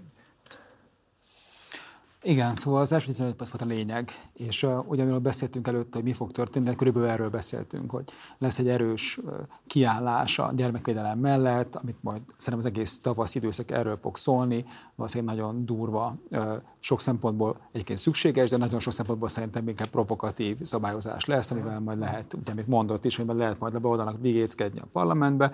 Ugye ami egy érdekes kérdés volt, hogy amit, amiről beszéltünk az elején, hogy, hogy ez, a, ez a sajnálatfaktor, amit a, amit a, a köztársasági elnök lemondása után vele kapcsolatban a magyar társadalom kezdett érezni. Szerintem er, ezt próbálta Orbán Viktor kicsit így mutatni, hogy igen, hát így, mi is sajnáljuk, hát milyen kedves, milyen rendes, milyen jó. Ez egyrészt ugye szólt a sajátjainak is, hogy azért uh, van benne is uh, érzelem. Ugye, min, és akkor most, most, most a zárójel. Szóval ez Orbán Viktor rendszere. Ezek az emberek semmifajta szuverenitással nem viselkedtetnek ebben a rendszerben. El lehet játszani, hogy igen, lehet mondani, hogy ők mennyire mindenféle jogszabálytól vezérelve cselekedtek, ez Orbán Viktor rendszereit, minden ember Orbán Viktor szolgálja ki. Tehát amikor Vargérit elejegyzi Novák Katalinnak a, a kegyelmi döntését, akkor igazából Orbán Viktor elejegyzi Orbán Viktor kegyelmi döntését, és ezt kéne talán így felfogni. Amit Orbán Viktor csinál, ez egy teljesen racionális lépés, lezárja ezt, a, vagy le akarja zárni, le akarja szigetelni ezt a felelősség kérdéskört ugye, amiről beszéltünk, a felelősség, politikai felelősség, és, és van ez, ez a gyermekvédelmi töltettel lévő, ez a, ez a vivője ennek az egész kérdésnek. Erre jön ugye a, a jogszabály módosítás, vagy jogszabály tervezet, amivel ugye az egyébként létező, egyébként borzasztó és létező problémákat megpróbálja, hát most ilyen jogszabály, ugye, még, ugye mégis ő jogász, tehát jogszabályi módon vizsgálni. Még egy zárójel szeretnék nyitni, mert ugye erről is beszéltünk. Ugye a 22-es évben az országgyűlési választásra egy időben volt az úgynevezett, és tényleg úgynevezett gyermekvédelmi népszavazás, ami arról szólt, hogy teljesen, hát mondjam, nem annyira időszerű, és vagy, hát, vagy szürreális kérdésekkel próbálták a, ö, ö, revolverezni, és az ellenzéket is megosztva a sajátjait felkorbácsolni, amire körülbelül nincsen pontos számunk, de azt tudjuk, hogy körülbelül 10 milliárd forint ment el közpénzből arra, hogy kiplakátolják Magyarországot egy fehér alapon, nem tudom mennyire emlékeztek, egy fehér alapon a Shutterstock nevezető ilyen képmegosztóról leszedett orosz hölgy által a kezébe hatott orosz babával, hogy mi megvédjük az országot. Most abból a 10 milliárd forintból mennyi mindent lehetett volna csinálni a gyermekvédelemmel szembe, hány emberek lett volna az életét jobbá tenni, vagy akár felújítani, vagy, vagy rendbe rakni, akkor ez nem volt fontos, akkor azért volt fontos, hogy politikai fegyverként működjön, és ami a vicc, hogy most se az történt igazából. Most se, ugye lehet jogszabályokat szigorítani, tehát, de csak feltárt esetekben tehát, tudod őket alkalmazni. Ez így van, tehát nem, tehát nem a jogszabályokkal van itt a probléma, nem annak a, be, a betartatással meg vannak probléma, meg avval van probléma. Most pont ebben fogalmazott meg elég éles állítást formájított, tehát talán ez volt az egyetlen törvényhozási javaslat, gyakorlatilag azt mondta, hogy egy új gyermekvédelmi törvény fog beterjesztése kerülni, és ezzel kapcsolatban annyit mondott el, hogy ez alapvetően az ott dolgozókkal kapcsolatos felügyeletet, illetve szigorítást fogja tartalmazni. Tehát ez sem valójában arról szól, hogy a gyermekvédelemmel mit lehetne hát kezdeni, hanem inkább csak arról, hogy a felügyeletet hogyan lehetne ezeken az embereken jobban gyakorolni. Hát ez, a, ez a jogászi viselkedés, vagy jogászi gondolkodás a miniszternek, hogy, legy, hogy ha valami van egy probléma, akkor hozzunk rá még egy jogszabályt, amit aztán majd be lehet, vagy nem lehet betartani rajta. És még egyszer, tehát a probléma a következő. És ugye ez, ez, ez, ez, a, ez, szerintem ez a lényeg ennek az egész helyzetnek. A politikai hiba, vagy a politikai helyzetben akkor tud a politikai hiba tovább gurulni, vagy tovább gördülni, akkor tud az, a, ez továbbra is felmaradni, ha van politizáló közeg, aki ezt a politikai hibát a másik oldalon fel tudja nagyítani, ki tudja használni, és tudja addig ütni, ameddig, ameddig még meleg ez a, ez a vas ha ez a beszéd most itt vége, lezáródik, mindenki hazamegy és csinálja tovább a dolgát, akkor ez az ügy a mai nap fog elhalni. És Orbán Viktor pontosan, amit mondtam, megpróbálja megosztani a jobb és baloldal között, ugye azonnal elkezdett arról beszélni, amiről beszéltünk, hogy a felelősség kérdése, a dollárba tehát minden összes toposz megjelent, és bele akarja rakni abba a helyzetbe, hogy politikai ügy, jobb és baloldal ügye. És hogyha ez belekerül ebbe a jobb és baloldali ügybe, és nincsen arra még válasz, hogy a jobboldaliakat ezt miért kell, hogy irritálja, és megengedik, megengedi neki a másik oldal az ellenzék, hogy lezárja ezt a kérdést, akkor ez az ügy el fog halni, mert egyszerűen belemegy abba a technológiai kérdésbe, hogy amikor be fogja nyújtani, szerintem holnap reggel Kocsis Máté uh, dirrel, durral az új uh, jogszabályt, ez az, ami nem tudom, 682 paragrafus fog, fog, fog állni, és mindenki lehet találni, hogy miért lehet rajta majd, nem tudom, morogni. És így a dolog a technológiai kérdésben lezárul. És bocsánat, még egy utolsó gondolat a, a, a beszédhez. Én azt láttam az egészben, hogy az első 15 percben Orbán Viktor nagyon tudatos volt, és tényleg, ahogy mondom még egyszer, hát ösztönből érzi, hogy le kell ezt zárni. A másik, nem tudom, 30 perc, az ugyanolyan, ez a beszéd bármikor az elmúlt 15 évben elhangzott volna, tehát Magyarország tökéletes, fantasztikus, csodálatos, a legokosabb, legügyesebb, legszebb. Külső ellenségek próbálják ugye szányát szegni, de mi szerencsére mindenbe el állni. Kis úgy kapcsolzárójel, nem tudom, hogy a kereszténységen Magyarország mit tudott módosítani, ezt, ezt valószínűleg valaki másnak a kérdése. Balogh Zoltán szem nem egy módosítás, hanem inkább egy tévút, zárójel bezárva, de egyébként az első 15 perc volt a lényeg, és az nagy szempont, az ügy, az ügy nagy képével szembe, vagy szempontjából ezt, ezzel kéne foglalkozni. Most szerintem mindenkinek, aki politikával akar foglalkozni az ellenzéki oldalon nem vagyok biztos benne, hogy a közvetlen elnökválasztásért gyűjtött aláírások majd Igen. ezt a, ezt a tematikát erősíteni fogják. Az újdonság volt egyébként, talán több volt az, mint 30 perc, ez a második rész, Hát sajnos. Az újdonság volt, hogy minthogyha arról lett volna szó, hogy a NATO csatlakozása, a Svédország NATO csatlakozásának a megszavazására most már tényleg szó esik tavaszi majd. ülésszakban. Igen, majd a tavaszi ülésszakon, illetve hát, de ezt csak a vicckedvéért mondom, egy, egy további retorikai újítás, ez a ha létezne időgép. Nagyon sok korábbi fordulat előfordult ebben a beszédben is, ez a ha létezne időgép, nem ezt mindenki behelyettesítheti, hogy milyen izgalmas lenne, hogyha a kormányzati propaganda az ellenfeleiről is úgy beszél, beszélne, hogy ha lett volna időkép, akkor szegények máshogy dönthettek volna, de ezt az engedményt ezt csak saját maguknak adnák meg. Török Gábor adott interjút a 24.hu-nak, amiben úgy fogalmazott, hogy Novák Katalin, illetve Varga Judit lemondása igazából egy olyan szomorú következményt is magával hozhat, hogy kevésbé lesz komolyan vehető a szélesebb nyilvánosság előtt a női politikus, ami alapvetően is egyébként egy hiányzik a magyar Pontosabban Orbán Viktor értékeli úgy, igen, hogy és hogy most egyébként ebből a beszédben a rendkívül elismerő volt, mind Varga Judittal, mind Novák Katalin. Novák Katalin talán kiemelten inkább, mint Vargával. A, a ti megítélésetek szerint az a nőkép, ami az ő beszédében megfogalmazódott, az előretíteti -e azt, hogy egyébként ők alapvetően szeretnének továbbra is női politikusokkal is a frontvonalban lenni? Zoltán. A becsületes válaszom az, hogy fogalmam sincsen. A, a, a, ennek a kifejtése az talán arról szólhatna, hogy azért ők rengeteg munkát beleraktak abba a 2010-es évek végétől fogva, hogy hogy kifeszegessék azt a képet, ami a Fideszről él, jogosan élt egyébként, ez a, ez a sok szempontból ö, ö, mocsópártiként jellemezhető ö, közeg, ez valahogy máshogy nézzen ki. Én furcsának tartanám, hogyha ezt a, ezt a komoly fejlesztést, amit végrehajtottak Novák Katalinnal és Varga Judittal, ezt teljesen elengednék és eldobnák, hogy van-e most rendelkezésre álló olyan káder, akit ilyen szintre föl lehet hozni, ezt őszintén megmondom, fogalmam sincsen. Hát persze, hogy van.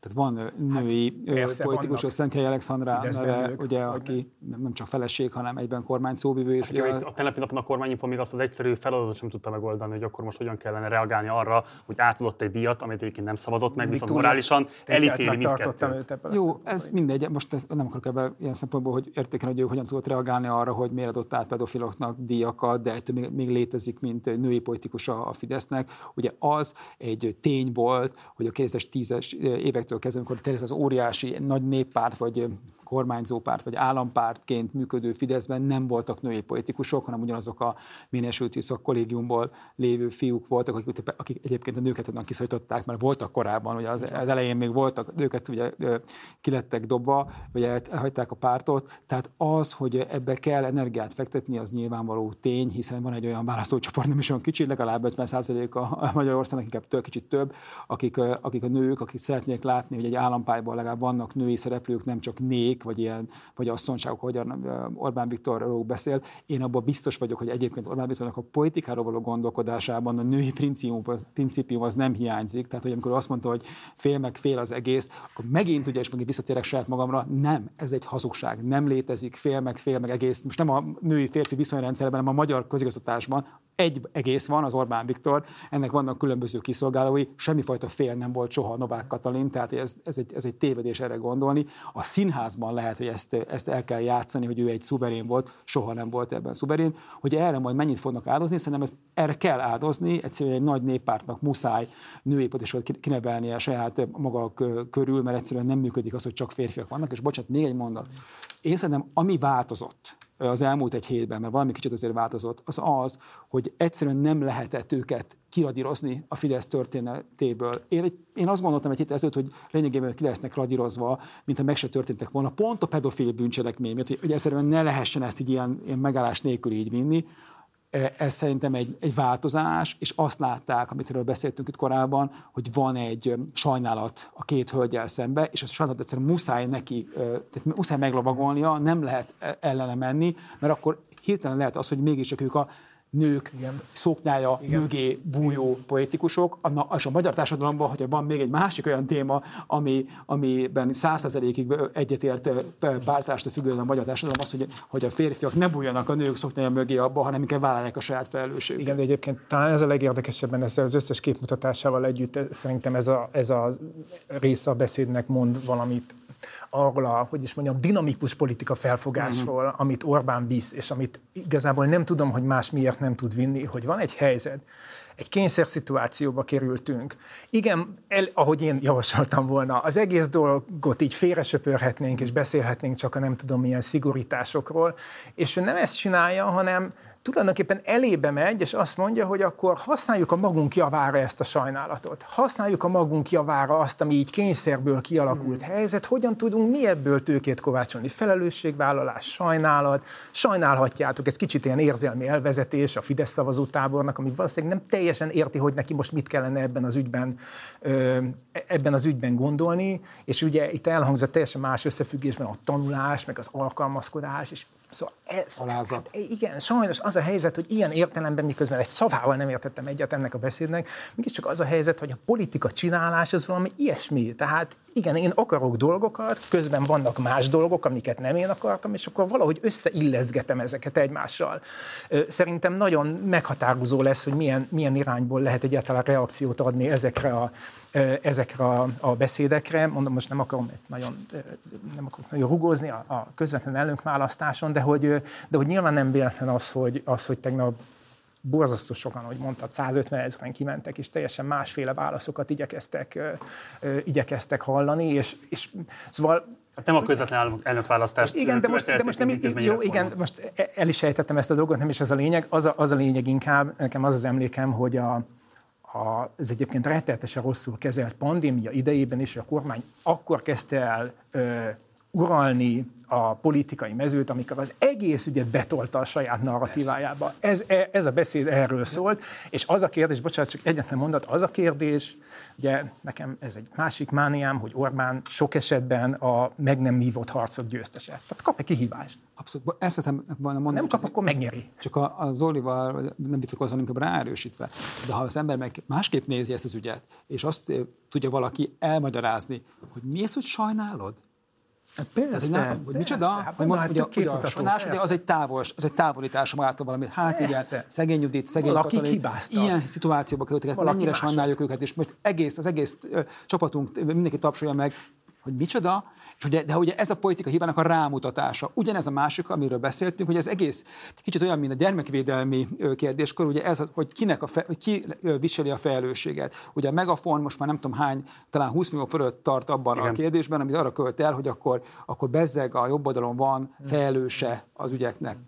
Tényleg van felelős az ügyeknek? Szóval ugye megkezdjük, hogy, hogy ki a végső felelős a kérdésnek? Csak ugye még egyszer, az, hogy mi, ezt meg, mi ebből egyetértünk egymással, vagy akár bologatunk egymásra, az semmit nem ér. Azt átvinni a politikai beszédbe, és az emberekkel megértetni, hogy ez nem, nem lezáródik valami, hogy valaki azt mondja, hogy sajnálom, hanem ne hallgatok, ez, ez maga a képmutatás, ez maga a hazugság. Hát biztos sajnálod, az ember azt sajnálja, ami nincsen semmi köze, vagy, vagy csak van minimális köze van, de amiben tényleg teljesen szervesen az ő dolga, azt nem sajnálja. Muszáj még két kérdés kérdéskört érintenek. Az első, mindenképpen szeretném, hogy elmondanátok a véleményeteket. Ugye Orbán azt irányozta elő, hogy hamar meg lesz az új köztársasági elnök személye. Az alapján, amit hallottatok a beszédében, kirajzolódik számotokra bármilyen milyen típusú stratégiát választhat ennek a személynek a kiválasztása során? Na, szóval akkor nem még vissza újra imamalomként teljesen működik ki a közösségi elnök Magyarországon 2010 óta. Ugye eddig három közösségi elnöke volt a Fidesz rendszernek, mi ebből ugye minden hármat Orbán Viktor személyesen jelölte ki, kutatásokkal, biztos másos meghallgatott, de mégis ő jelölte. Az világos, de azért a Novák Katalin projekttel bebukott az, amit feltétlenül nagyon szerettek volna, hogy egy ilyen Göncárpádi karaktere legyen a jobb oldalnak is, akire utólagosan is lehet hivatkozni, mint köztársaság. Bocsánat, én azért a Göncárpádot meg csak, maga, csak az államfői hivatal miatt tudnám egy lapra említeni, szóval mégiscsak azért hiába próbálja meg a Orbáni történelemformálás és a különböző ilyen hát kurzusfilmek őt egy ilyen egy, nem tudom, egy bohosznak beállítani, azért a magyar gazdaság egyik hőse volt Gönc Árpád, mit le, bármi hibát is vétett, akár elnökség alatt is, zárójelbe zárva. Nem tehát, tehát, és igen, sokat ült börtönbe például, és meg, nem mindegy, most ebben nem megy bele, más jobban le tudja ezt. Szóval, hogy milyen, milyen karakter lesz. Ugye Áder János azért érdekes, mert Áder János lényegében a 2002-es bukás után Orbán Viktor lényegében, ő tényleg kredírozta majdnem a, a Fidesz történetéből, elküldte nulla nyelvfudásra az Európai Parlamentbe, hogy ott akkor Janó, akkor ott pihenjél meg, és ne is lássunk többet, és vissza kellett hozni egy, egy, egy nagyon komoly válság közepén, és ugye ő mégiscsak tíz évet végig végignyomott úgy elnökként, hogy igazából nagy hibát nem követett el. Hát volt, kapott egy-két becenevet a, a, az ellenzéki oldaltól, de a Fidesznek, mint közösségnek igazából segített és nem, és nem, nem ártott. Ezt nem lehet elmondani se Schmidt Párról, se Novák Katalinról se. Aki itt kell, szerintem itt ugye, amik, ugye, ami a beszédből ki lehet olvasni, ez egyébként két út, hmm mert bőven lehet, és azt az lenne az érdekesebb, hogy mindennel, amit beszéltünk, annak, annak ellenére egy hölgyet jelöl ö, ö, a közösségi elnöknek Orbán Viktor, pont csak azért is, és mégis csak belállok, és amit beszélünk, hogy félem, hogy akkor a hölgyekkel kapcsolatban milyen az Orbáni hozás, azt, azt triumfálja, azt nem tudom kicsoda ezt az ember, biztos, hogy már a századvégben meg itt-ott nem volt, ezt már bőszen kutatják. A másik pedig, ami lehetséges, ugye az, ami az egyszerűbb, ugye a kevésbé, hogy mondjam, kívás, hogy valamilyen régi kádert mm. aktivizálnak abba, hogy akkor ugyanezt az áderi játékot játsz el, de még egyszer mondom, ez egy játék, közösségi elnöknek a személye a Fidesz rendszerben teljes mértékben irreleváns. Igen, nem csak személyi kérdés, ez nyilván strukturális kérdés. Tehát kontroll, stabilitás, és egy olyan struktúra körépítése, hogy ilyen ügy ne fordulhasson elő, és akkor ebbe a, ebbe a leírásba végül sokféle személy beleilleszthető. És akkor egy utolsó kérdés még gyorsan, a zöld átalakulás. Bocsánat, ebből a szempontból szerintem izgalmasabb kérdés bizonyos értelemben az, hogy például lesz-e olyan értelemben vett személy alternatíva, hogy bárki elő tud állni olyan jelöltel, akiről tudjuk, hogy nem fogják márciusban megválasztani, de mégiscsak kifejeződik belőle valami arra vonatkozóan, hogy milyen is lehetne ez, ez az ország. Ez, ez ami lényegében már Szerintem most ez lenne a lényeges, és például ezzel életben lehetne tartani ezt. Ez, tehát életben is lehetne tartani, meg egy másik szintre el lehetne vinni. Jó, ezt akkor pont ezt torpedózta meg most már lényegében ez a, a, az ellenzéki, nem tudom milyen nagy népi hurál, amikor egymással beszélgetnek, hogy ha jól tudom, hogy a mostani állapot szerint van saját jelöltje a P-nek, van saját jelöltje az LMP-nek, van sa- és, és a Momentum meg a DK ugye nem vesz részt ebben a, a, ebben a jelölési folyamatban. Egy izgalmas dolog egyébként, mert hogy hoztunk egy döntést arról, hogy ben vagyunk a parlamentben. Igen, nem veszünk részt a közösségben. Beadunk módosítókat a törvényjavaslatokhoz, javaslatokhoz, de egyébként pont ebben a dologban, amiben meg tudnánk mutatni valamit Kb. az egyetlen dolog, nem abban meg nem veszünk részt, hanem helyett elkezdjük Én ezt a stratégiát átgondolnám. De ez és van még hazánkos jelölt is. Egyetlen egy kérdésre van még csak időnk, és nyilván itt a zöld átállás az, ami egy dominánsabb része volt a beszédének, ennek az a különböző aspektusait nem tudjuk kifejteni, de ami érdekelne, hogy miközben valamilyen módon egyrészt elítélte a brüsszeli klímaharcos, nem tudom, aktivistákat, és azt, hogy megint tücsköt bogarat akarnak etetni az emberekkel. Mm. Másrészt meg azért mégiscsak azt jelentette, hogy egy technológiai átállásnak az élharcosaivá váltunk, nem pedig követjük a trendet. Engem az érdekel leginkább, hogy az a környezetpusztítási együttes, ami látható a Fertőtónál, a Velencei tónál, a Balatonál és így tovább, azt szerintetek képes egálba hozni, vagy képes felettetni az, amit adott esetben az akkumulátorgyártásban és az elektromos autógyártásban esetleg sikerként elkönyvelhet majd a kormány? És akkor elsőként Bálint. Szóval a, ez az új gazdasági stratégia, ami, amit ugye amit itt vázolt, ami egy szöges ellentéte egy pár évvel ezelőtti gondolkodásnak. Szóval Magyarország egyik egyetlen olyan ország az Európai Unióból, nincs egy közvetvédelmi minisztérium, hanem egy államtitkárságként működik. Ezt tudatosan megszüntették ezt a minisztériumot, mert nincs rá szükség úri huncutság, vagy nem tudom, brüsszeli batacukorevők gyülekezete. És a másik, amit, de ugye elindult az a fajta tényleg technológiai forradalom, hogy rátette Orbán Viktor a, a magyar gazdaságot arra, hogy, re, hogy a kínai ö, iparnak az egyik ilyen európai báse legyen, és pár városban, jelesül Nyíregyházán és Debrecenben most a legfontosabbak, ami nagy, nagy fideszes városok, ugye jelentettek be akkumulátoripari beruházásokat és hát ezt nem fogadta osztatlan siker ott a, lakosok körében, többek között a fideszesek körében sem, egyszerűen azért, mert azt gondolták a helyiek is, meg szerintem az országos vezetés is, hogy úgyis fognak neki örülni, le van toj, vagy ők mit gondolnak róla, és hát az ottaniak pártalástól függetlenül hát, hát nem örültek ennek. És szerintem, amiről beszélt, ott volt egy érdekes dolog, ugye hát mondom még egyszer kriminológia, hogy őt elemezni, de nem tudom, mikor volt utoljára olyan, hogy beszélt a környezetvédelemről, sőt, azt mondta, hogy az Európai Unió szabályozásoknak megfelelő környezetvédelmi előírásoknak megfelelően kell ezeket meg, megteremteni, ami szerintem egy megnyugtatás az ő, az ő az övéi számára, mert mind Debrecen, mind uh, Nyíregyháza egyébként olyan város lehet, vagy lehetne, ahol lenne ellenzék, lenne politizáló közeg, akkor ezt a politikai hibát, amit az országos Fidesz és, az, és a helyi Fidesz vétett, ki lehetne használni.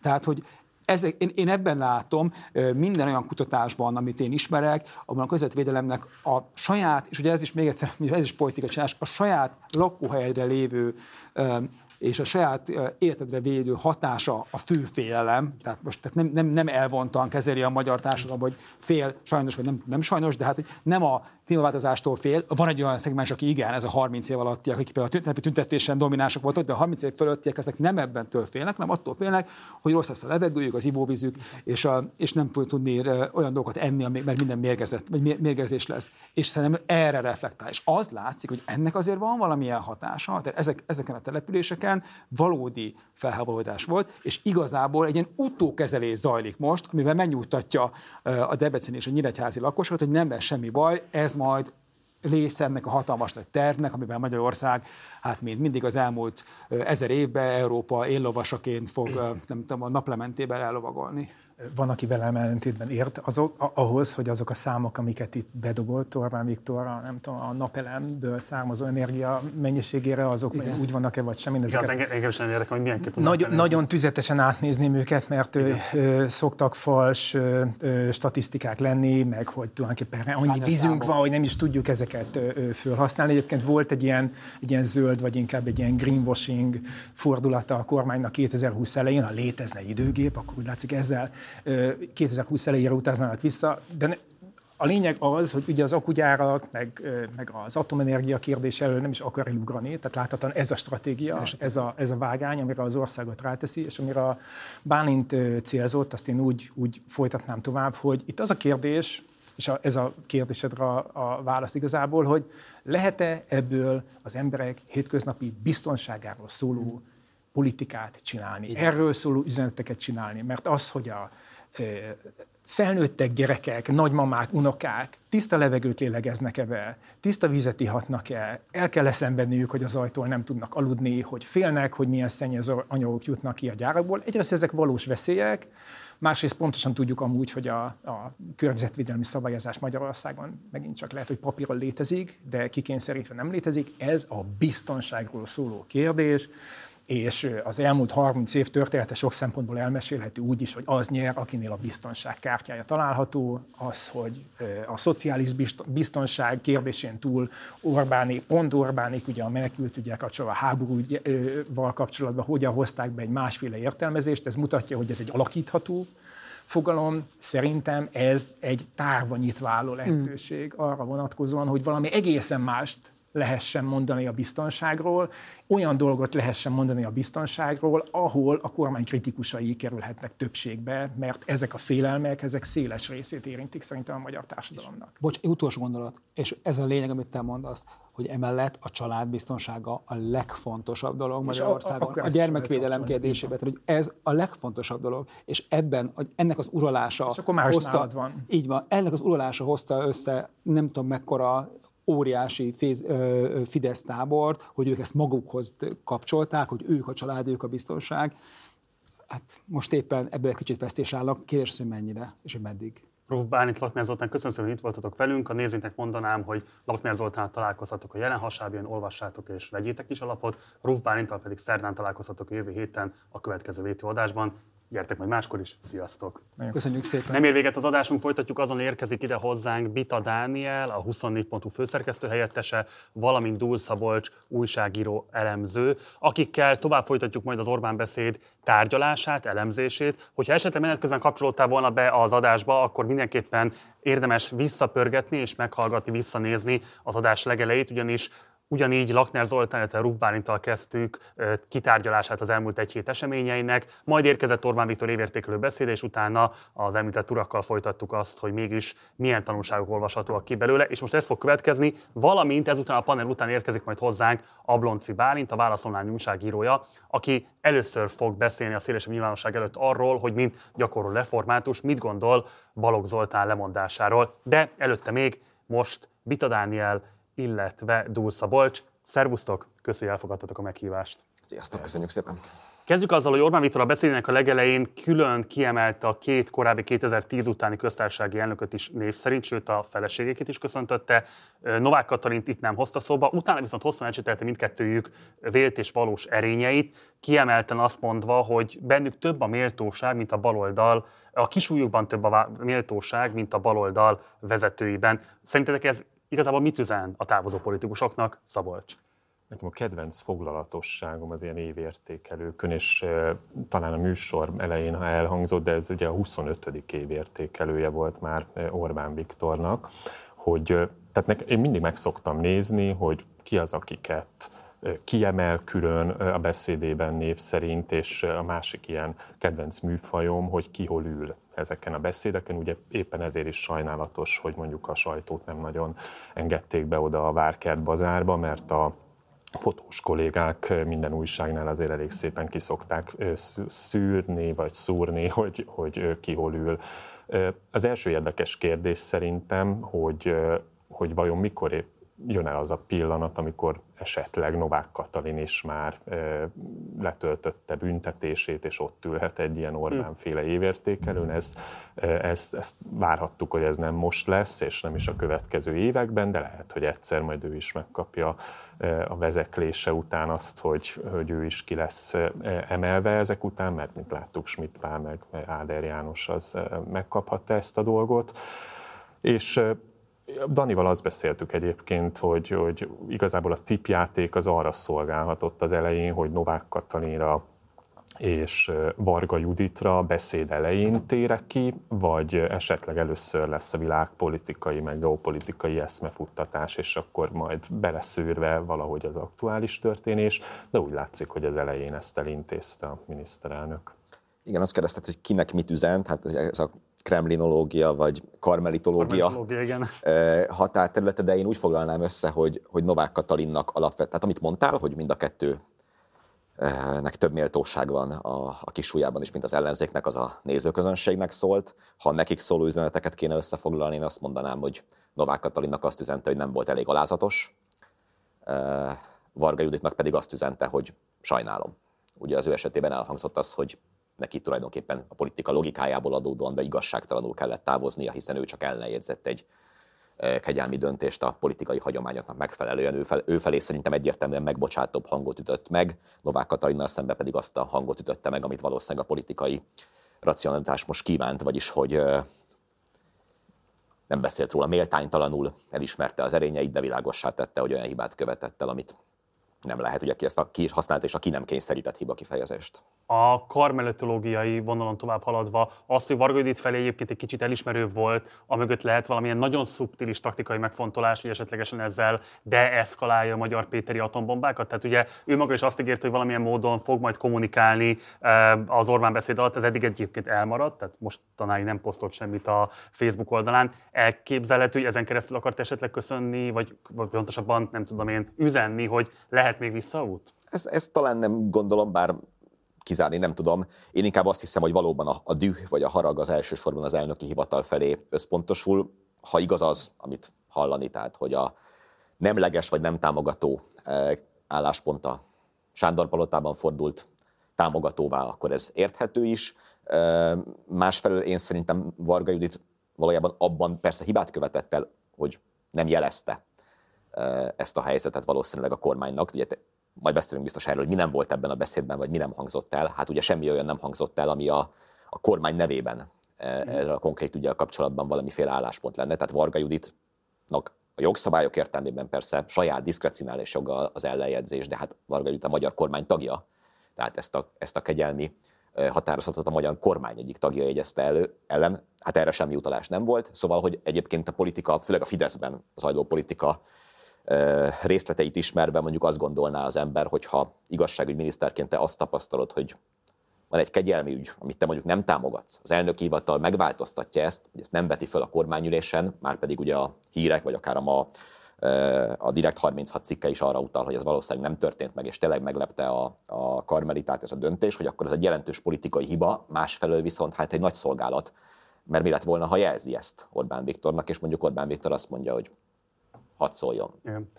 Én sem gondolom azt, hogy ez valami fajta reakció lenne Magyar Péterre, már csak azért sem, mert azért Magyar Péter az utolsó konkrétumokat azt éppen a neked adott interjúban mondta el utoljára, és azóta voltak posztolgatások, mm. meg ilyen-olyan visszajelzések, de ugye egy mára ígért konkrétumot sem fedett fel. Én is inkább arra gondolok, hogy ha az eset mögé nézünk, a szivárgó hírek alapján így is tudjuk rekonstruálni, hogy alapvetően itt a, a főbűnösnek ezért Orbán Viktor és ugye Novák Katalint tekinti, illetve és akkor haladjunk az előző gondolaton, az elhangzó neveknél, Balogh Zoltánt, aki ugye nem hangzott el ebben a beszédben, semmiféle utalás nem volt rá, tehát hogyha valaki és ebből előbb a, a, az elemzők és politológusok is beszéltek, ha valaki ki van radírozva így az egész Fidesz világból, akkor az most éppen Balogh Zoltán. Hm. Neki se gesztus, de még csak egy említés Aki volt egyébként ebben a beszédben. körülbelül 15 évig volt ennek a rendezvénynek a házigazdája.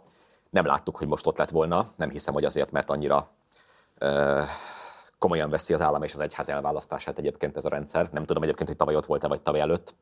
E tekintetben nem vagyok fölkészült, de azért az nagyon látványos volt, hogy valóban lezárt ügyként beszélt a miniszterelnök erről, aki egyébként református jobbára, vagy csak bőti időszakban jár katolikus istentiszteletekre. Ezen kívül ugye Balogh Zoltán a minisztere volt, Balogh Zoltán a lelkivezetője volt, és egy, egy fél hangnyi utalás sem volt arra vonatkozóan, hogy nem mindenki vállalta még azt a felelősséget, pedig most ha Orbán Viktort kérdezhetnénk, akkor kíváncsi lennék rá, hogy vajon a kisújában, vagy melyik végtagjában van több méltóság, megbecsület, mint a baloldaliakban. Úgyhogy az nem derült ki ebből a beszédből, hogy a politikai hibával kapcsolatban úgy fogalmazott Orbán Viktor, akármilyen magasan vagy, egyedül sohasem vagy okos, és elég erőteljesen hangsúlyozta, hogy te is mondtad az alázatot, mint egy szükséges politikusi erényt. És hát igazából arra utalt, hogy nem nagyon van védett hely, még a legmagasabb pozícióban sem a Fideszen belül. Egy ilyen helyzetben ez egy szükségszerű, kötelező retorikai elem, vagy volt szerintetek egy nyomatékosabb üzenetértéke is arra vonatkozóan, hogy össze kell kapniuk magukat a Fideszes felsővezetésnek, ha azt akarja, hogy olyan tarolás legyen júniusban, mint amit remélnek azoktól a választásoktól, amik előttünk állnak? Én ennél, ennél egyel tovább mennék, mert hogy felvetődik az a kérdés, és egyébként pont a veszélyt közben fel is tettem Daninak, hogy ez vajon a miniszterelnöki posztra is vonatkozik? Hm. Tehát, hogy ott ö, mennyire védett mondjuk a, annak a betöltője Orbán Viktor, és mennyire, ö, mennyire egy hiba esetén például hasonlóképpen vállalná el felelősséget, vagy hogy alakulna ez a történet. De én azt gondolom, hogy ezt, együtt, ezt a gondolatot együtt kell ezzel a Mike Tysoni hasonlattal kezelni, tudnék, hogy tényleg egy, egy ütésre vagy a padlótól, és, és szerintem Orbán Viktor pontosan amiatt, mert ez az ő rendszere, ő építette fel, tudja azt, hogy tényleg elég egy, egy kis hiba, és elég gyorsan összedőlhet ez, a, ez az erős kártyavár. Tehát tehát ilyen szempontból volt érdekes ez a megjegyzés, hogy igen, nincsen védett pozíció, és hát ez bizony üzenet a, a többieknek is, mert, mert gyakorlatilag lehet látni, hogy egy köztársasági elnököt, illetve egy EP lista vezetőt, és mindkét hölgyet azért építette már a, a Fidesz jó pár éve sok-sok milliárdból, se perc alatt feláldoznak. Hát igen, és hogyha ezen a nyomvonalon megyünk tovább, akkor ugye mi nem volt még ebben a beszédben, nem csak a kormány nevében kinyilvánított bocsánatkérés nem volt, meg nem volt egyetlen árva szó sem egyébként arról, hogy a gyermekvédelem területén mondjuk esetleg a e, vezetői kiválasztás szabályainak szigorításán kívül mi, mi történhet még. E, ami, ami még nem volt, ugye az az önkritikának az a része sem, hogy vajon Novák Katalin hogy került a köztársasági elnöki hivatalba. Tehát, hogy azért, amikor Orbán Viktor mondjuk azt, hogy méltányos a két politikus nővel szemben, akkor azt a méltányosságot nyilván önmaga felé is gyakorolja, mert nem beszél arról, hogy adott esetben lehet, hogy nem az alkalmas szemét választotta, és nem először, ha már szóba került, hogy Pál is ott ült ezen a mai évértékelőn, és ugye ő teljes mértékben rehabilitálódott Igen. a nerben, tehát nem nagyon tud olyan esemény lenni, amin nincs ott, nem elsőnek köszöntik feleségével együtt. Szóval, hogy itt ugye az, az, az, az, az a kérdés sem lett kinyitva, hogy vajon Novák Katalin jelölése, meg az ő államfői működése az mennyiben Orbán Viktornak a fölróható dolog a Fideszen belül elsősorban nyilván. A, mi fölróhatjuk neki, de az lehet, hogy kevésbé érdekli, de ez a háromból kettő arány, amit a bukott köztársasági elnököknél produkál a rendszerében, az egy mondjuk hibapont azért talán.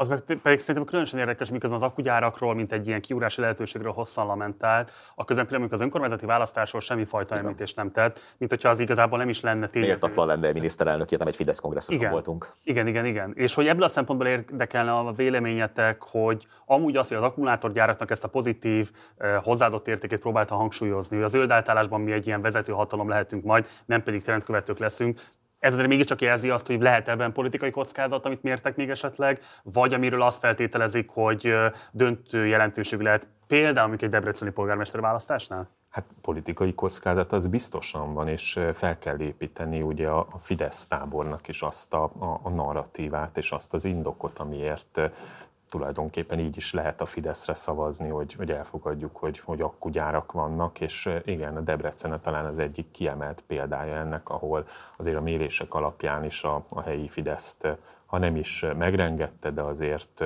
eléggé erodálja a, ez az egész akkugyár probléma.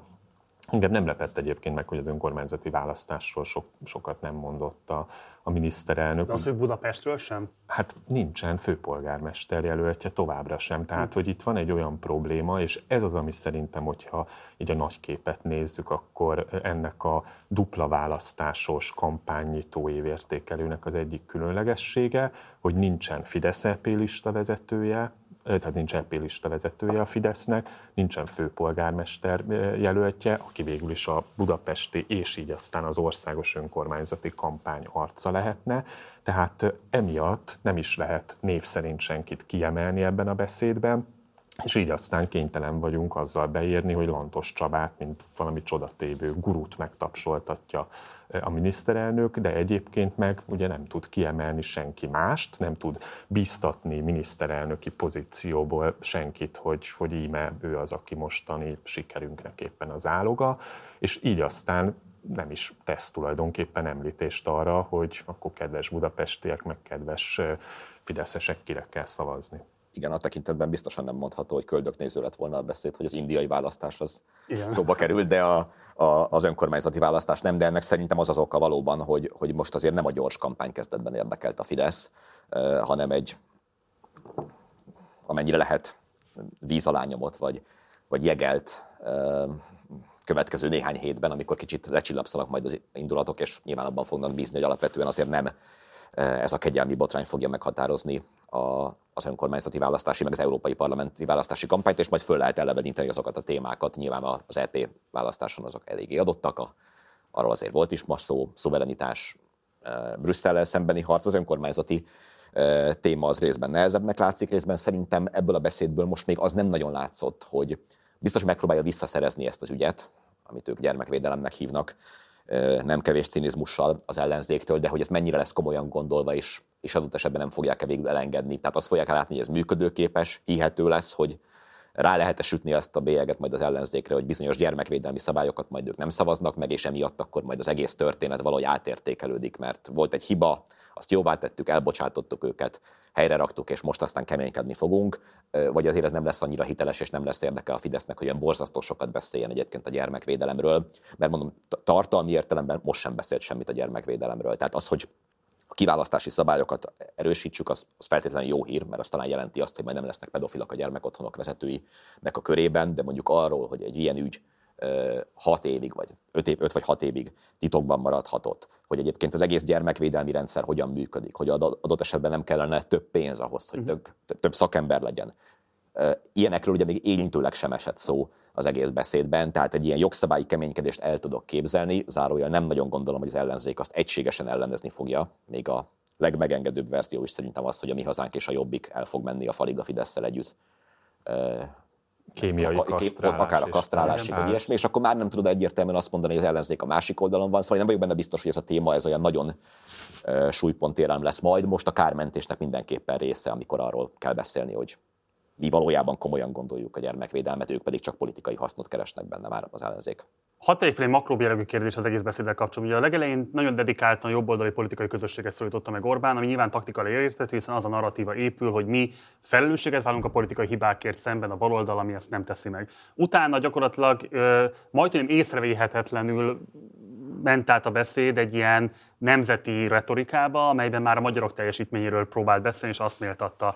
Miért nem vindikálta jobban akkor ezeket a jobboldali erényeket a beszédében az Orbán? Miért tartotta fontosnak azt, hogy a felelősségvállás ezt megtartsa jobboldali erénynek, viszont azokat a teljesítményeket, amelyekre hivatkozik, és amelyek azt mondja, hogy a magyar életminőségnek a kivételességét adják, azokat már nem mint a jobboldal által előállított eredményeket és politikai teljesítményeket címkézte föl, hanem ebbe gyakorlatilag bevonta a nemzetközösség egészét. Mit gondoltok erről?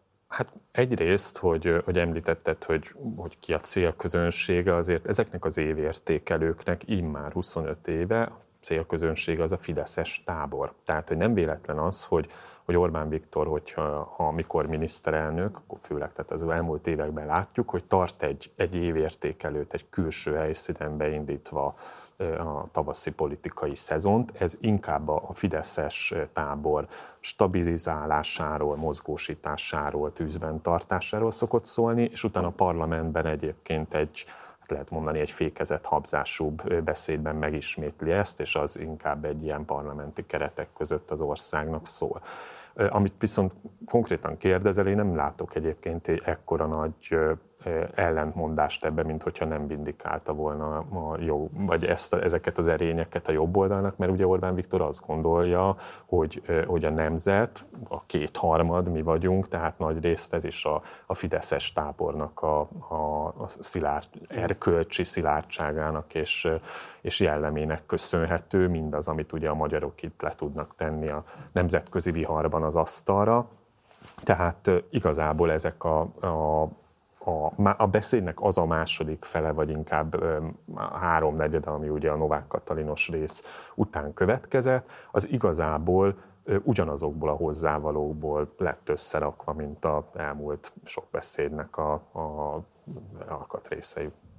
Ezzel teljesen egyetértek, és másfelől meg azért nekem az az érzésem, hogy ezek a beszédek azok elég jelentős részben egy ilyen alternatív valóságot építenek föl. Tehát amikor arról beszél, hogy a, magyar kiválóság példájaként, hogy majd újra Nobel-díjasokat fogunk nevelni, hát ott azért tudnál néhány lábjegyzetet tenni a magyar oktatásügy kapcsán, vagy éppen fölidézni azt, amikor az idei egyik magyar Nobel-díjas szóvá tette azt, hogy egyébként abban az iskolában, ahol ő annak idején tanult, nincsen fizika tanár, ő meg fizikai Nobel-díjat kapott, szóval, hogy itt ez a magyar kiválóság, meg a, meg a néplélek, meg stb. Ez, ezek visszatérő elemek az Orbán beszédekbe, de azért ezeknek a valósághoz nem mindig van szoros kapcsolódása. Ugye Szabolcs vetetett fel azt a kérdést, hogy kik azok a miniszterek, akiknek a nevei elhangoztak a beszédben. Ugye Varga Mihály, Szijjártó Péter, Lantos Csaba és Nagymárton kapott név szerinti kiemelést. De ugyanakkor a beszéd éve alapján minimum mondjuk a Szalai Bobrovnicki Kristóf is megemlítése kerülhetett volna az ukrajnai háború kapcsán, de ugyanígy Neki akár... nehéz kimondani a nevét. Nehéz kimondani a nevét, én is mindig küzdök vele, de ettől még akár Navracsics vagy Bóka, hogy akkor az egyszerűbb nevűeket említsük, is beleélhetett volna, beleéleszkedhetett volna akár az EU-s vonalba, akár bármelyik másik retorikai jelenbe. Kell ebbe bármit belelátnunk, hogy melyik nevet miért említi meg Orbán Viktor, vagy pontosabban a korábbi évek beszédé alapján a névemlítés jelente önmagában bármilyen pozitív befolyásolást az adott személy politikai jövőjére nézve? Én, amikor régebben konkrétan erről beszélgettem Ezt olyan Fidesz, Fideszes, én is azt hittem. Nem, Fideszes háttéremberekkel én beszélgettem erről, hogy mennyire csak mondjuk egy ilyen újságírói, elemzői belelátás ez, és mennyire van tudatosság mondjuk az ilyen névemlítések mögött, akkor én, én azt a választ kaptam, hogy abban nyilvánvalóan van kommunikációs stratégia, hogy ellenfeleket hogyan nevez meg és kit nevez meg. Tehát például nagyon sokáig ugye Orbán Viktornak egy, lehet mondani, hogy egy ilyen védjegye volt, hogy ő felülemelkedik ezeken a csatározásokon, és például Gyurcsány Ferenc nevét évekig nem mondta ki, és például a tavalyi évértékelőn direkt visszanéztem, az egy, az egy különleges alkalom volt, hogy, hogy említést tett mi ferinkként Gyurcsány Ferencre, mai beszédben egyszer említette a Gyurcsány kormányt, mint hogy ahhoz képest mennyivel jobb most a helyzet, így név szerint, de így nem, nem tért ki Gyurcsányra. Ugye sorosozni szokott, és Soros Györgyöt szokta megemlíteni, tehát hogy ebben mindenféleképpen van tudatosság. Utána az, hogy a saját táborból kinek nem hangzik el a neve, ott én kevesebb, kevesebb ilyet látnék benne, hogy direkt, direkt nem mondom a Navracsics nevét, mert, vagy direkt nem mondom a honvédelmi miniszter nevét, mert ott, ott annyiban szerintem a, a fontos, és én ezeket a visszajelzéseket kaptam, hogyha Orbán Viktor direkt valakinek a munkájával elégedett, akkor azt, azt szereti így név szerint megemlíteni, mert tudja azt, hogy, hogy a célközönsége, a Fideszes tábor, az, az erre abszolút egy jó, is jó terep, iránymutatásnak veheti, és ezzel ugye bíztatja is azt a, a, a minisztert is megveregeti a hátát. Tehát, hogy én azt nem gondolom, hogy valamilyen szándékos dolog volt, hogy őket kihagyta, inkább azokat figyeljük, hogy ki az, akit megemlít ilyenkor. Az nem lepett meg, hogy Rogán Antalt nem dicsérte meg a az elmúlt heti, két heti teljesítményéért. De egyébként én is azt gondolom, hogy, hogy alapvetően inkább gazdasági területeken tudhat valamiféle sikereket magáénak a, az elmúlt néhány hétben, hónapban, nem tudom, a kormányzat. Ott ugye volt egy oldalvágás, hogy a jegybank besegítve csökkentettük az inflációt, tehát feltehetően ezeken a területeken próbált most embereket kiemelni. Hát nyilván az, az se egy sikertörténet, csak ott legalább valamiféle számszerűséget tudsz a dicséret mellé tenni. Legfeljebb ennek szólhatott szerintem is a és akkor egy záró kérdés még hozzátok, hogy mit gondoltok, ez a beszéd betöltötte azt a funkciót, amit elemzők vártak tőle, ugye az elmúlt másfél hétben, hogy gyakorlatilag az első megszólalás Orbán Viktornak le kell zárni a konfliktust, vagy ki kell kerülnie, valamilyen módon viszonyulnia kell hozzá. Szerintetek ez betölti azt a funkciót, hogy megkapta mostantól azt a fideszes keretezést, amit ha tartanak, akkor ez idővel, egy héten belül, két héten belül, egy hónapon belül, nem tudom, de elül és vissza fogják tudni venni a tematizálásban a versenyelőnyüket, amit hát láthatóan azért elvesztettek az elmúlt másfél-két hétben, és akkor elsőként Dani. Ö, azt nem tudom, hogy, hogy arra alkalmas lesz Arra alkalmas volt, amit szerintem Orbán Viktor akart, és Orbán Viktornak akartak. Ö, vagyis, hogy neki tulajdonképpen két megszólalása volt ebben az ügyben. Az elsővel elküldte a Sejem Zsinort Novák Katalinnak, és ugye mondott két olyan emlékezetes mondatot, hogy ő hogyan járna el a pedofilokkal, miszlikbe szedni őket, ilyesmi, ami utána sokáig idézhető volt, annál is inkább, mert más nem mondott. Ettől még persze nagyon beszédes volt a hallgatás, de nem volt egyéb idézhető gondolat vagy mondat tőle. Most pedig nagyjából ebben az első 15-20 percben, amit lehet ebből ma, azt ugye saját gondolati rendszerében rendbe tett. Tehát méltányosan bánt a két politikus nővel, de világossá tette, hogy hát mondjuk Skrapski Fruzsina nagybánatára nem fogja a parlament arra kérni Novák Katalint, hogy megfontolják, megfontolja a lemondását. Tehát, hogy igen, a maga szempontjából szerintem igyekezett véget vetni az ügynek, nem gondolom, hogy sokat fog még beszélni eh, Novák Katalin lemondásáról a nyilvánosságban a következő hetekben, hónapokban. Eh, árulkodó szerintem a, az, hogy kicsit átkösse a következő beszélgetésedre, tehát hogy ez a, amíg a, a Balogh Zoltán teljesen nem tűnik el a színről, addig szerintem teljesen nem tudják ezt a témát eh, megkerülhetetlenné tenni, e tekintetben nem tudom, hogy, vagy inkább tudom, hogy nem, hogy önmagában ez, ami történt, tehát hogy a zsinat vezetéséről lemond, de a püspöki pozíciójáról nem, az olyan nagyon borzasztó megnyugtató lenne egyébként a Fidesz számára. E, tehát, hogy szerintem vannak itt még nyitott kérdések, az is egy nyitott kérdés, amire próbáltam utalni, hogy vajon érdemesebb a gyermekvédelem témába mélyebbre ásni, vagy egyébként tartani kell attól, hogy az adott esetben mondjuk a, a mi hazánknak már e, kedvezőbb, és ők hitelesebben fognak majd a, a kasztrálás mellett érvelni.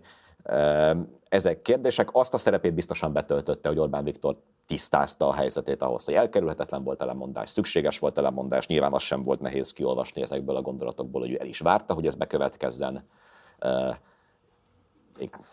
Csak egy rövid kiegészítés, mert alapvetően egyetértek, hogy a fő kérdés ugye az volt, és, és azért is előzte meg nagy várakozás, hogy hogy ki hogyan viszonyul ez az elmúlt napok történéshez. Leegyszerűsítve, örülünk-e annak, hogy lemondtak ezek a, a politikusok, vagy sem. Ugye az ellenzéki tábornak kivételes a helyzet, az ellenzéki tábornak tiszta a pozíciója ebben, ők örülnek. Aki ellenzéki, az örült ennek.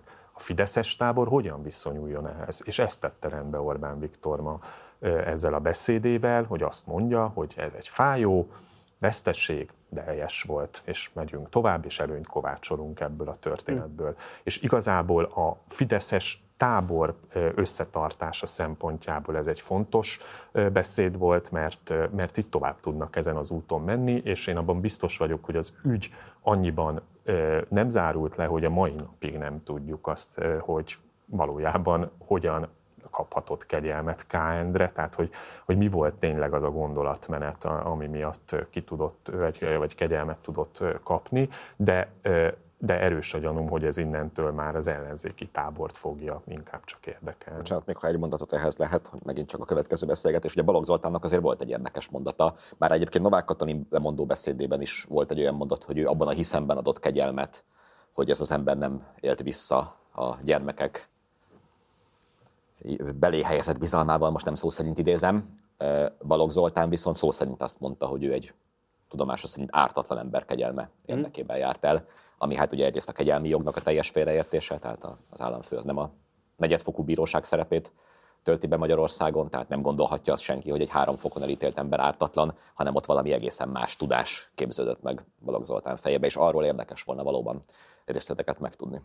Vita Dániel, Dúl Szabolcs, köszönöm szépen, hogy itt voltatok. Egyrészt a nézőknek javasolnám, hogy hallgassátok a háromharmadot, hiszen ma már délelőtt kikerült ugye a napirend után, jól mondom ennek a... Sőt, már talán tegnap délután. Már tegnap délután kikerült a napirend után, amelyben nézői kérdésekre válaszoltok, de hétfőn érkezik a következő háromharmad. Egyébként akkor itt a lobby helye, hogy én örülök neki, hogy heti két háromharmad is van, de majd akkor lehet, hogy ezt a Pető főszerkesztővel kell megbeszélni. Sőt, és három-három neki. harmad. Sőt, három-három harmad egy héten is lehetne akár, illetve kövessétek Dúl Szabolcs Facebook oldalát, mert hogy talán így el szabad mondani, nem, hogy mindenképpen jelen vagy a nyilvánosságban továbbra is, és Abszolút. érdemes követni a munkásságodat, mert jelen leszel Vagyok, leszek, maradok. Köszönjük, itt voltatok, mindkettőtök, gyertek majd máskor is. Köszönöm. Köszönjük szépen. Ti viszont nem menjetek még sehova, mert azonnal érkezik a stúdióba Ablonci Bálint, akivel Balogh Zoltán lemondását fogjuk majd áttárgyalni.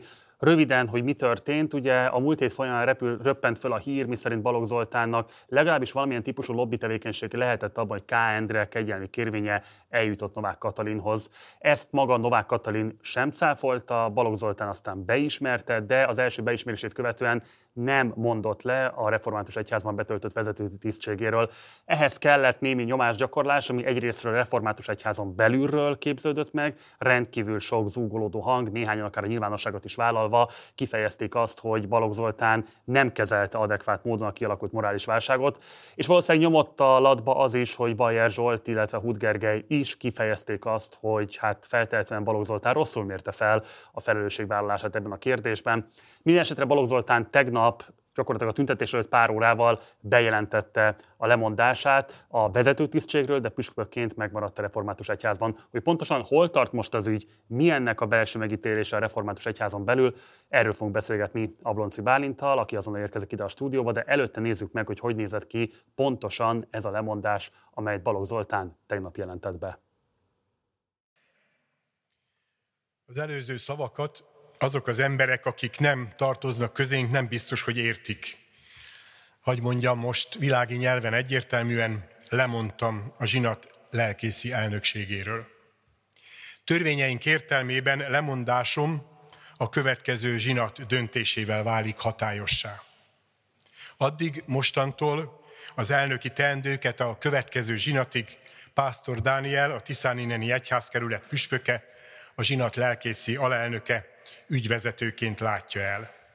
Részévé váltam, és ezáltal ti is részévé váltatok egy politikai boszorgányüldözésnek, aminek áldozatai vannak. Az a köztársasági elnök is, akit mi nagyon szeretünk, aki egyházunk hűséges tagja, és aki annyiszor bizonyította a hitét határon innen és túl. De ne legyenek illúzióitok. A boszorkányüldözés, a hisztéria akkor sem fog leállni, ha én nem leszek. De hogy én ne legyek, arról ti döntötök. Arról nem az ellenzék dönt. Arról nem a média dönt. Arról nem a kormány dönt. Arról nem a Facebookon döntenek. Arról ti döntötök, a Magyarországi Református Egyház megválasztott törvényhozó testülete. Ezt ne felejtsétek el. De ne féljetek, ne legyenek illúzióitok, továbbra is harcolni fogok. Ez a dolgom. Erre tettem esküt, harcolni fogok. Harcolni fogok elsősorban magammal, a saját bűneimmel. Másosorban értetek és az egyházunkért.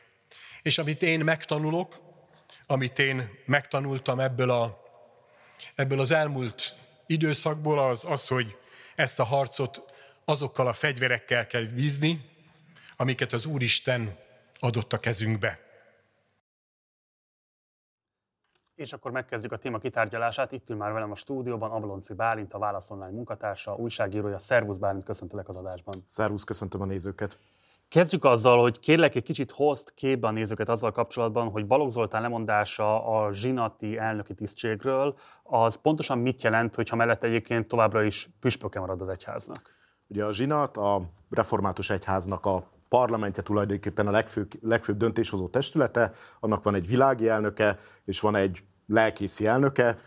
A lelkészi elnök képviseli tulajdonképpen a világ felé az egyházat, ő dönt a legfontosabb kérdésekben, nagyon komoly hatalma van, és az erről való lemondás tulajdonképpen az egyház éléről való távozást jelenti. Emellett ugye és a református egyháznál azt még tudni kell, hogy négy egyházkerület van, Duna melléki egyházkeret élén áll Balogh Zoltán, ugye ebben jelenlegi tudásunk szerint megmarad, van még a Dunántúli, van Tiszáninneni, ez Miskolc központú, és van a legnagyobb, legnépesebb a Tiszántúli egyházkeret. Hagyományosan egyébként legalább száz éve vagy egy Duna melléki püspök, vagy a Tiszántúli püspök az egyháznak a vezetője. Ez így volt református egyházban a rendszerváltás óta. Hegedűs Lórán Duna melléki püspök volt, Szabó István Duna melléki püspök volt, Bölcskei Gusztáv pedig Tiszántúli püspök volt. Tudsz valamit arról, hogy egyházjogilag hogy néz ki ez a lemondás? Mert eh, én laikusként mondom, hogy ahogy hallgattam Balogh Zoltán lemondását, mint egy picit arra bíztatta volna a zsinat tagjait, hogy ne fogadják el a lemondását. Hát lehetséges ilyen értelmezés is, de én azért elég nehezen tudnám elképzelni, hogy ezek után esetleg a zsinat ne fogadja el ezt a lemondást. Mm. Olyan értelmezés is van, hogy tulajdonképpen ő ezzel elébe ment annak a egyébként roppant megalázó helyzetnek, hogy esetleg a zsinat indítson egy jóval bonyolultabb, jóval hosszadalmasabb és jóval fájdalmasabb ilyen tulajdonképpen megfosztási eljárás, nem így hívják, de ez a lényege. Uh-huh. Tehát ezek után én azt gondolom, hogy a zsinati elnök kitisztről való lemondás az nagyon komoly eséllyel az életbe fog lépni, és rendszerint tavasszal, illetve ősszel szokott ülésezni a zsinat, és akkor, amikor megválasztják az új zsinati elnököt, akkor kezd el működni, de ugye már jelezte is, hogy a továbbiakban nem látja el ezt a feladatot, az alelnök egy ügyvezető pozícióba belép a helyére. Volt egy Facebook posztot szerdán, hogyha jól mondom, ami jelentős uh, idézettséget meg uh, figyelmet keltett az online nyilvánosságban, és ebben úgy fogalmaztál, hogy uh, azon a szimpátia szavazáson, amit az Esperesi gondnoki értekezleten uh, hajtottak végre, az gyakorlatilag egy ilyen adhok egyházi testület uh, szerepét töltötte be. Uh, kérlek mondani, miért ez az ítéleted? Így van, tehát az, az tudni kell, hogy a, a egyház törvénykönyve alapján annak döntéshozó feladatköre, döntéshozó felelőssége nem volt ennek a testületnek. Tehát az egy az egyház megyék, tehát tulajdonképpen a középszintű egyházi közigazgatásnak a világi és lelkészi képviselői voltak ott, akik aztán szimpátia szavazáson kinyilvánítottak valamit, ami valójában semmifajta hosszú távú döntés nem implikál a református egyháznak a, a szempontjából. Nekem a legkomolyabb problémám igazából az volt ezzel a döntéssel, és ugye a posztomat is erre építettem föl, hogy Balogh Zoltán ugye beismerte azt, hogy tanácsadó volt, ugye ez, vagy része volt a döntésben tanácsadóként, ez tulajdonképpen a nyilvánosságban jelent csak addig meg, addig még, amíg ő ezt be nem ismerte, lehetett mondani, hogy hát itt a sajtószivárogtatás az most vagy igaz, vagy nem, de akkor nyilvánvalóvá vált, ez volt az első pont. Második pont, elismerte azt, hogy ezzel kárt okoz az egyháznak, tehát hogy egy ilyen helyzetbe került az egyház, de a harmadik pontot, ami szerintem ebből következett volna, azt nem vonta le, tehát nem jelentette be akkor a lemondását, ezzel egy elképesztően erős hasadást okozott a, a református egyházon belül, és ez a, ez a visszhang, amire te is utaltál, és ami őszintén mondom, Engem is meglepett, én 20, több mint 20 éve vagyok újságíró, soha egyetlen egy írásomra ennyi visszajelzést nem kaptam, másfél-két napon keresztül e-mailek, telefonok, chatüzenetek wow. jöttek, ami azt jelentett, hogy valamit megfogalmaztam abból a hangulatból, ami az egyházon belül kialakult, egy nagyon mély megrendülés, egy nagyon mély hasadás, és egy nagyon intenzív gondolkodás, hogy ebben az egyház nagyon komoly sebeket fog szerezni, sem igei küldetésének, sem morális vártán való állásának nem tud megfelelni, és ebben a helyzetben fenntarthatatlan, egyre inkább fenntarthatatlan lesz ez az állapot, és ezt valahogy nagyon gyorsan ezt le kell zárni. Balogh Zoltán lemondásával kimondhatjuk, hogy valami fajta vezetési válság kialakult a református egyházon belül. A te megítélésed szerint mi lesz ennek az elrendezési módja? Hát lesz egy választás, ugye a református egyház ez egy magyar kis- és középvállalkozás, hogyha szembeállítjuk a nagy globális multizék katolikus egyházzal, tehát itt kicsit más szabályok érvényesülnek. Amikor Balogh Zoltánt egyébként megválasztották, akkor ott volt egy kampány, volt egy ellenjelölt, Fekete Károly Tiszántúli püspök a szavazatok egyharmadát megkapta azért akkor is, tehát én azt gondolom, hogy most is lesz majd jelentkező erre a pozícióra, elmondja nyilvánvalóan, hogy hogyan gondolja az egyház jövőjét, esetleg több jelölt is lesz, és akkor lehet ezeket az elképzeléseket ütköztetni, nyilván abból is tanulva, amit az elmúlt napokban, elmúlt másfél hétben megértünk. Én már látom annak a jeleit, és talán itt, ha egyáltalán bármifajta pozitívumot ebből a rendkívül szomorú történetből azért ki lehet emelni, azt, hogy elkezdődött egy nagyon komoly gondolkodás arról az egyházon belül, hogy mi legyen a közélethez, a politikához való viszony az elkövetkező időkben. Igen, ez egy fontos kérdés. Baltazár Dezső Tiszántúli püspöknek volt majdnem száz évvel ezelőtt, 1926-ban egy írása a kávinista szemlében, ahol azt mondta, idézem, az egyház a politikával való érintkezésből csak hatalmi és anyagi előnyöket merített, a lelkiek kibeszélhetetlen kárára. Száz évvel később Balogh Zoltán, amikor lemond a zsinat lelkészi elnökségéről, nem tudom, hogy ennek az idézetnek a tudatában vagy nem, de lényegében nagyon hasonlóan fogalmazza meg. Ugye itt a bejátszóban is láttuk azt, hogy a bűneiről beszél a tévedéseiről, és ebben a lemondó beszédében azt is mondta, hogy szembe, szere, szembe kell nézni azzal, hogy milyen gyakran bízott inkább a politika erejében, mint az Úristen hatalmában, idézem, szembenézni azzal, hogy egyházunk milyen kiszolgáltatott évtizedek, talán évszázad óta külső erőknek és hatalmaknak is annyiszor enged nekik. Tehát ez szerintem egy elég erős jelzés annak, hogy miközben a, református egyháznak van egy elég erős közéleti indítatása, a magyar demokratikus hagyományok egyébként jelentős része a református egyházból származik. Tehát azért még a kommunizmus idején is az egyházközségek, gyülekezetek megválasztották a presbitériumokat, tehát a, azokat az embereket, akik irányítják a közösség életét, és minden nagy szabadságküzdelemben benne voltak református egyházhoz kötődő emberek, tehát van egyfajta ilyen hagyomány, egy közéleti hagyomány, de ezt nagyon alaposan át kell gondolni, hogy a jövőben vajon milyen módon lehet a közélethez, politikához viszonyulni. Itt viszont jön egy nagyon erős ellentmondás. Ugye az a küldetés, amit igei alapokon állva a református egyház végez a magyar közéletben, iskolák fenntartása, szegényekkel való foglalkozás, kábítószerfüggőkkel való gondolkozás, romák integrációja, ugye ez pénzbe kerül. Viszont az az intézményrendszer, amit a kommunizmus idején államosítottak, és államosították a vagyont is, az intézményrendszer jelentős része visszajött, a vagyon nem. És erre egy konkrét példát hadd hozzak neked, hogy ez miért fontos. Nagyon sokszor lehet a közé, vagy találkozunk a közénbe azzal a képpel, hogy hát az egyháznak a vagyon, az tulajdonképpen arra van, hogy a papok bendője ez jó nagy legyen, meg hogy aranyozzák a templomokat. Ugye ez a mi esetünkben nem igaz, mi nem aranyozunk semmit, de a vagyon az arra szolgált, hogy ezeket az intézményeket fenntartsák. Tehát az én Nagyapám, ő a Sárospataki Református Kollégiumban volt görög-latin szakos tanár, elég fiatalon meghalt egyébként, mielőtt még államosították volna a kollégiumot. Ő egy szegény családból származott, édesapja tanító volt, fiatalon meghalt, a család nem tudta volna tanítani, azért, tanítatni, azért tudott tanulni, mert a Sárospataki Református Kollégiumnak voltak szőlői, voltak földjei, ugye Tokajhegy alján vagyunk, és ebből a pénzből finanszírozta egyébként azt, hogy nagyon sok szegény sorsú gyermek tanulhatott ezen az iskolán ebben az iskolában. Évszázadok alatt ezt nemes, jó lelkű emberek hagyták az egyház ezt a vagyont, ez az egyháznak a, a, a tulajdona volt. Megtörténik a váltás, megtörténik a rendszerváltás, intézmények visszajönnek, ez a vagyon nem jön vissza. Mi történik? A református egyház is, meg a többiek is folyamatosan ki vannak szolgáltatva Igen. a politikának, és állandóan egy ilyen húz meg ereszt, meg játék van a politikával, amely a saját jól felforgott érdekéből nem szeretné kiengedni, és nem szeretné autonómiát, az ilyen típusú anyagi, anyagi autonómiát ö, engedni az egyháznak. Fú, rengeteg érdekes dolgot mondtál. Két aspektus akarok ráakaszkodni, és ezeket megpróbálom egy kérdésbe összetömöríteni. Az első, hogy azt említetted, hogy a Balogh Zoltán a külső erőknek való megfelelésre utalt, mint veszélyre vagy kitettségre a református egyház kapcsán. Ez abból a szempontból tűnik legalábbis jelentős ellentmondásnak, hogy ezt ő maga személyével megtestesítette. Miközben egyébként nyilván fölveti azt a kérdést, hogy bár ugye ő azért jelentős közpénzadományokat, vagy pontosabban közpénztámogatásokat tudott kilobbizni az egyház számára, amelyek a rendkívül alacsony lelkészi fizetésekhez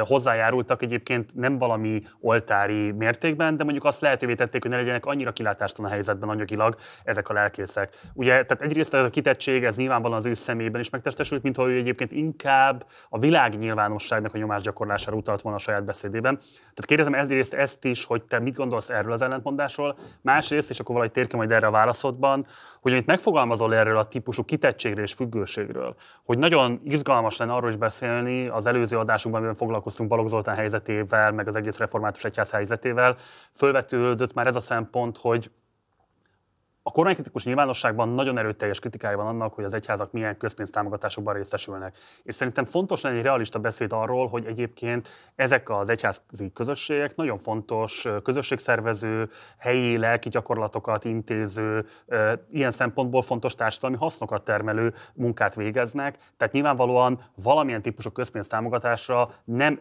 ördögtől való gondolat, hogy ezzel a profán hasonlattal éljek, hogy jogosultak legyenek. Nyilván az a közpénz, ami a korrendtől érkezik, az jelenleg a függelmi viszonyokat erősíti. De el tudod képzelni azt, hogy legyen egy olyan világi és egyházi nyilvánosság és hatalmak közötti konszenzus megépíthetősége, ami lehetővé teszi azt, hogy valamilyen típusú közpénzre jogosultak legyenek ezek az egyházak a közösségszervező munkájuk után, de ezzel ne váljanak lekötelezettjévé a mindenkori hatalomnak. Hát szerintem ez lenne a cél. Ez lenne a kívánatos cél, és e felé kellene haladnunk. Ennek a realitással kapcsolatos reménységem és a valósággal kapcsolatos tudásom az elég erősen ütközik egymással, de hogy te is említetted, tehát tényleg az a helyzet, ugye itt volt egy nagyon erős bejelentés a Balogh Zoltán lenemondása után, Csűrös András, egy gyömrői fiatal lelkész, Igen. lemondott az egyház kereti jövedelem kiegészítéséről. Az micsoda? Ugye alapvetően Magyarországon ezt talán sokan nem tudják, a gyülekezetek tartják el a lelkészüket. Tehát a hitéleti templommal összefüggő ö, életet, meg munkát, azt a gyülekezetek finanszírozzák, tehát szép ember ott van Isten tisztelten, egyrészt be a persepénz, másrészt jövedelmének egy bizonyos százalékát egyház fenntartó járuléként odaadja, hogy lehessen például lelkészt fizetni, de sokszor a minimumot sem éri el, tehát tényleg egy nagyon-nagyon alacsony összeg, nagyon sok esetben, és ezt egészíti ki az egyház, fentor, vagy az egyház központjától érkező kiegészítés. Erről mondott le például Csűrös András, ehhez kapcsolódtak aztán sokan, meg gyülekezetek persejpénzt adományoztak a áldozatoknak, tehát tényleg nagyon szép gesztusok voltak. Tehát ez az egyik, szerintem valóban el kellene ebbe az irányba menni, már csak azért is, mert a református egyház hagyományosan azokon a vidékeken van jelen, és ott erős, amelyek jelenleg az ország legszegényebb vidékei. Tehát például az Ormánság, például Szabolcs, vagy Szatmár, vagy Borsod, nagyon sok esetben a református egyház az utolsó képviselője bármifajta közösségszervezésnek, a magyar állam ezeket a településeket mondjuk ki nagyon sokszor már cserben hagyta az elmúlt években, évtizedekben. Nincs posta, nincs közlekedés, nincs iskola, nincs értelmiség, semmi nincs. Nagyon sokszor a lelkész az, aki mindent csinál, nem csak a gyülekezete számára egyébként, hanem az egész közösség számára. Tehát ebből a szempontból mondom azt, hogy itt azért nagyon komolyan végig kellene gondolni, hogy ne öntsök ki fürdővízzel a gyereket, ugyanakkor azt az egyháznak is végig kell gondolni, és szerintem én azt látom, hogy ennek első jelei már mutatkoznak, hogy pontosan ezen ügy kapcsán, és talán ebből lehet tovább lépni, ebből lehet erősödni, és az egyház profétai küldetését alaposabban végig gondolva jelen lenni a világban, hogy ez a helyzet, ami előállt, ezt a továbbiakban jó lenne elkerülni, mert hogy ilyen veszélyei vannak, hogy a politikai közéleti szerepvállalás összecsúszik az egyházi szerepvállalással. A realitás ez Magyarországon, tehát azért alapvetően ez nem a református egyháznak a sajátossága, hogy minden ilyen típusú közösség nagyon erőteljesen ki van szolgáltatva mindenkori magyar államnak, egész egyszerűen közpénzek nélkül ezeket a közösségeket ilyen kiterjedtséggel, ilyen átfogó, most hat fogalmazok ilyen nagyon multis nyelven, szolgáltatás portfólióval nagyon nehéz lenne működtetni, pusztán csak a közösség saját adomány és felajánlás. Persze, persze, tehát ez, az, az ideális azt gondolni, hogy azt a egyébként nagyon komoly szeretett szolgálati munkát, amit a Magyar Igen. Református Egyház végez, azt nyilván nem lehet pénz alapján végezni. És annak világi emberek is tudnak lenni a haszonélvezők. Pontosan, pontosan, tehát ez nem, ezt ne úgy képzeljék el a kedves nézők, hogy itt ilyen mindenkitől kérik a keresztlevelet, átánytól elkezdve csomó helyen, ahol tényleg cigánytelepeken, vagy ne, nagyon nehéz sorsú településeken ott van a református egyház is segít, hogy senkitől nem kérnek keresztlevelet, meg konfirmációi emléklapot, ott mindenkinek segítenek. Tehát nyilvánvaló ebbe kell az állammal együttműködni, de azt végig kell gondolni, hogy például az aktív politikai szerep az segíti ezt hosszú távon, ezt a típusú építkezést és ezt a típusú autonómiát, vagy nem? Szerintem most ebben a helyzetben elég világos választ kaptunk erre. Egy utolsó záró kérdés még hozzád. Ezt a botrányt leszámítva, alapvetően milyen állapotban van most a református egyház? Te hívőként mit tapasztalsz? Ez egy nagyon sokszínű, nagyon sok energiával rendelkező egyház, amelyben vannak belső feszültségek. Ez csak az egyik, amit, amit most beszélünk, de hát sokfajta um, kegyességi irányzat van, sokfajta területi különbség van, falu-városvidék ellenállás vagy szembenállás is van néha, de én azért azt érzem, hogy az egésznek az alapja, tehát az a küldetés, amit azért az egyházra rábízott az Úr Jézus 2000 évvel ezelőtt, ez, ez továbbra is megvan, és mindig jönnek minden válság is baj ellenére újabb és újabb generációk, akik ebbe belenőnek, és ezt tovább akarják vinni. És én azt gondolom, hogy mi már réges-rég nem leszünk, amikor Magyarországi Református Egyház még mindig lesz, és a, tudja szolgálni a profétai küldetését, tudja igei alapon képviselni az üzenetet, és tudja egyébként a magyar társadalmat is szolgálni. Ablonci Bálint, nagyon szépen köszönöm, hogy elfogadtad a meghívásunkat, és eljöttél ide. Mindenképpen gyere majd máskor is. Szervusz, minden jót neked. Köszönöm szépen. Ti pedig olvassátok a Válasz online-t, és a lehetőségetekben akkor szálljatok is be a finanszírozásába. Nem tanulság nélküliek az elmúlt hetek a magyar közéletben. Munkatársaimmal a Partizán stábjával igyekeztünk rajta tartani az újunkat a történések ütőerén. Sokáig lesz meghatározó emlék az a vitalitás, az a szakmai turbulencia, ami ebben az időszakban a magyar sajtót jellemezte. Számos értékes oknyomozás, elemzés és vélemény kapott helyet nem csak nálunk, hanem a kormánytól független magyar nyilvánosság szabad szigetein. Az év tizedek óta tartó apátiát, a NER időszakában megszokott lefolytott, szorongató közhangulatot törték meg az események, ami talán az egyik legfontosabb következmény. Egy pillanatra azt érezhettük, hogy levegőt kapunk ebben az áporodott rendszerben. Pár nappal ezelőtt ebben a stúdióban ült velem Magyar Péter, Varga Judit volt férje. Hogy mi volt a célja a NER belső viszonyának ilyen formai kitállalásával, és mi a stratégia jövőben, erre mindannyian keressük a választ. A beszélgetés számomra a legmegvilágítóbb erejű pillanatai azok voltak, mikor a propagandagépezet és Rogán Antal mozgásai kapcsán feltett kérdéseimre Magyar annyival reagált, de hát ezt mindenki tudja. Igen, mindannyian tudjuk, hogy a világ vicce, hogy egy olyan országban élünk, ahol ugyanaz a kéz irányítja a propagandát és a titkosszolgálatokat. Rogán Antal keze. De a lelki burok, amiben a rendszer tart mindannyiunkat, és a reális alternatíva hiánya egyszerűen kényszerpályára rakta a magyar társadalmat, és kimondva kimondatlanul, de arra a következtetése jutottunk, hogy hát akkor itt fogunk élni. A tegnapi nap este folyamán műsorvezetést vállaltam egy olyan rendezvényen, ahol influencerek, média személyiségek álltak ki a gyermekvédelmi intézmények fejlesztésének szükségessége mellett, és mutattak rá, hogy a magyar gyerekek legnagyobb ellensége nem Novák Katalin és Varga Juditja, és még csak nem is a gyáva Balogh Zoltán, hanem maga a magyar állam. Az a magyar állam, aki a bicskei áldozatok ügyéről is csak hatalompolitikai értelemben gondolkodik, az a magyar állam, amelyik lerohasztja a szociális szférát, amelyik nem hajlandó a veszélyeket jelző rendszere elegendő forrás biztosítani, amelyik é-bérért dolgoztatja a szociális munkásokat, és a minimálisan elvárható körülményeket sem biztosítja a gyermekotthonokban. Ha a magyar állam nem árulná el már nagyon régóta a gyerekeket, akkor nem történhetett volna meg a bicskei tragédia, és sok más olyan tragédia sem, ami nem jut el a nyilvánosságig. Ha a magyar állam nem árulná el a gyerekeket, akkor nem kellene a gyereknevelés központjában a félelemnek lennie. Mert a gyereknevelésnek valójában örömnek, kalannak kellene lennie az egyik legcsodálatosabb dolognak, amit az ember elképzelhet az életében. A tegnapi rendezvényen a ma reggel 10 órai állás szerint több mint 60 millió forintot adtak össze az áldozatkész polgártársak. Így az eredeti vállalásunkat már bőven meghaladva nem egy, hanem két a szakellátásból kikerülő, egykor bántalmazott, ma félig meddig hajléktalanságban élni kényszerülő fiatal tartós lakhatását és társadalmi beilleszkedéséhez szükséges szociális támogatást fogjuk tudni biztosítani. A program szakmai megvalósítója az Utcáról Lakásba Egyesület, akiknek ezúton is köszönjük a részvételüket. A gyűjtés vasárnap éjfélig tart, a leírásban megtalálhatjátok az utaláshoz szükséges információkat. Ahogy tegnap a társadalmi kiállásunkon megfogalmaztam, ez csepp a tengerben. Ennyit tudtunk elérni, ennyit tudnak elérni ma média személyiségek, influencerek 2024 Magyarországán. A nagy feladat a politikusokra vár. Ugyanis képviseleti rendszerben élünk, intézményekben szervezzük társadalmi életünket. A média képes figyelmet irányítani, feltárni, és akár még egyéni esetekben segítséget is nyújtani, de meg kell érteni a társadalmak, hogy csak a választott képviselőinken keresztül tudunk változást elérni. Mi, állampolgárok, ehhez azzal tudunk hozzájárulni, ha rá kényszerítjük őket a munkára. Ha rá kényszerítjük őket arra, hogy nem a második és harmadik helyért kell küzdeni, hogy nem akarunk ebben a rendszerben megöregedni. Az elmúlt hetekben tündökölt a magyar sajtó. Kaufmann Balázs a cikkével elérte, hogy Orbánéknak le kelljen szedniük két vezető politikust. De én majd más a helyére, és ha a politikusok nem teszik a dolgokat, akkor nem fog változni érdemben semmi. Ha nincs politikai alternatíva, minden menni fog a régi kerékvágás szerint. Többször hallottuk remek újságíró kollégáink nevét az elmúlt napokban, mint az ellenzéki pártok vezetőjét, akik egyébként elsősorban eljárásendi kérdésekkel jönnek elő folyamatosan. Erről egyébként hát igen, kifejezetten foglalkoztunk a műsor korábbi részeiben. Ugye a közvetlen államfő választás volt az, ami a leginkább tematizálta a közéletet. Valahonnan ismerős ez a típusú hozzáállás, nem?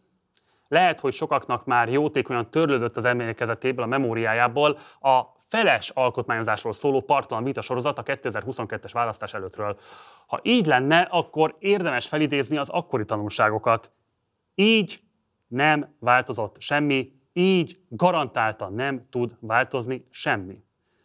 A változáshoz a választott képviselőinket munkára kell kényszeríteni. Keresse meg mindenki a maga helyét, eszközét, és közösségét ebben. A lakóközösségben, a munkahelyen, a szakszervezetben, a mozgalomban, a gyülekezetben, vagy a pártban. Szeretnék nagyon egyértelmű lenni. Rendkívül hálásak vagyunk a bizalmatokért és a figyelmetekért, ami az elmúlt egy hétben ránk irányult, és azért is, ami általában kíséri munkánkat. De a Partizán, vagy bármelyik youtuber, vagy újság nem lehet az Orbán rendszer alternatívája. Mi a társadalom politikai képzelő erejét vagyunk képesek megmozgatni, ez a mi munkánk, és higgyétek el, ez sem kevés. De képviseleti rendszerben cselekedni a képviselőink tudnak. Tegyél te is érte, hogy erre ráébredjenek, ne óckodj a közösségtől, az intézményektől, kért számon a képviselőidet. Lépj be a pártba, a szakszervezetbe, és formáld ezt az országot te is igazságosabbá és szerethetőbbé. Mi tükör tudunk lenni, és leszünk a továbbiakban is, ami megmutatja azokat a kérdéseket, ami ebben az országban igazán fontos. Mert ez a mi közös országunk.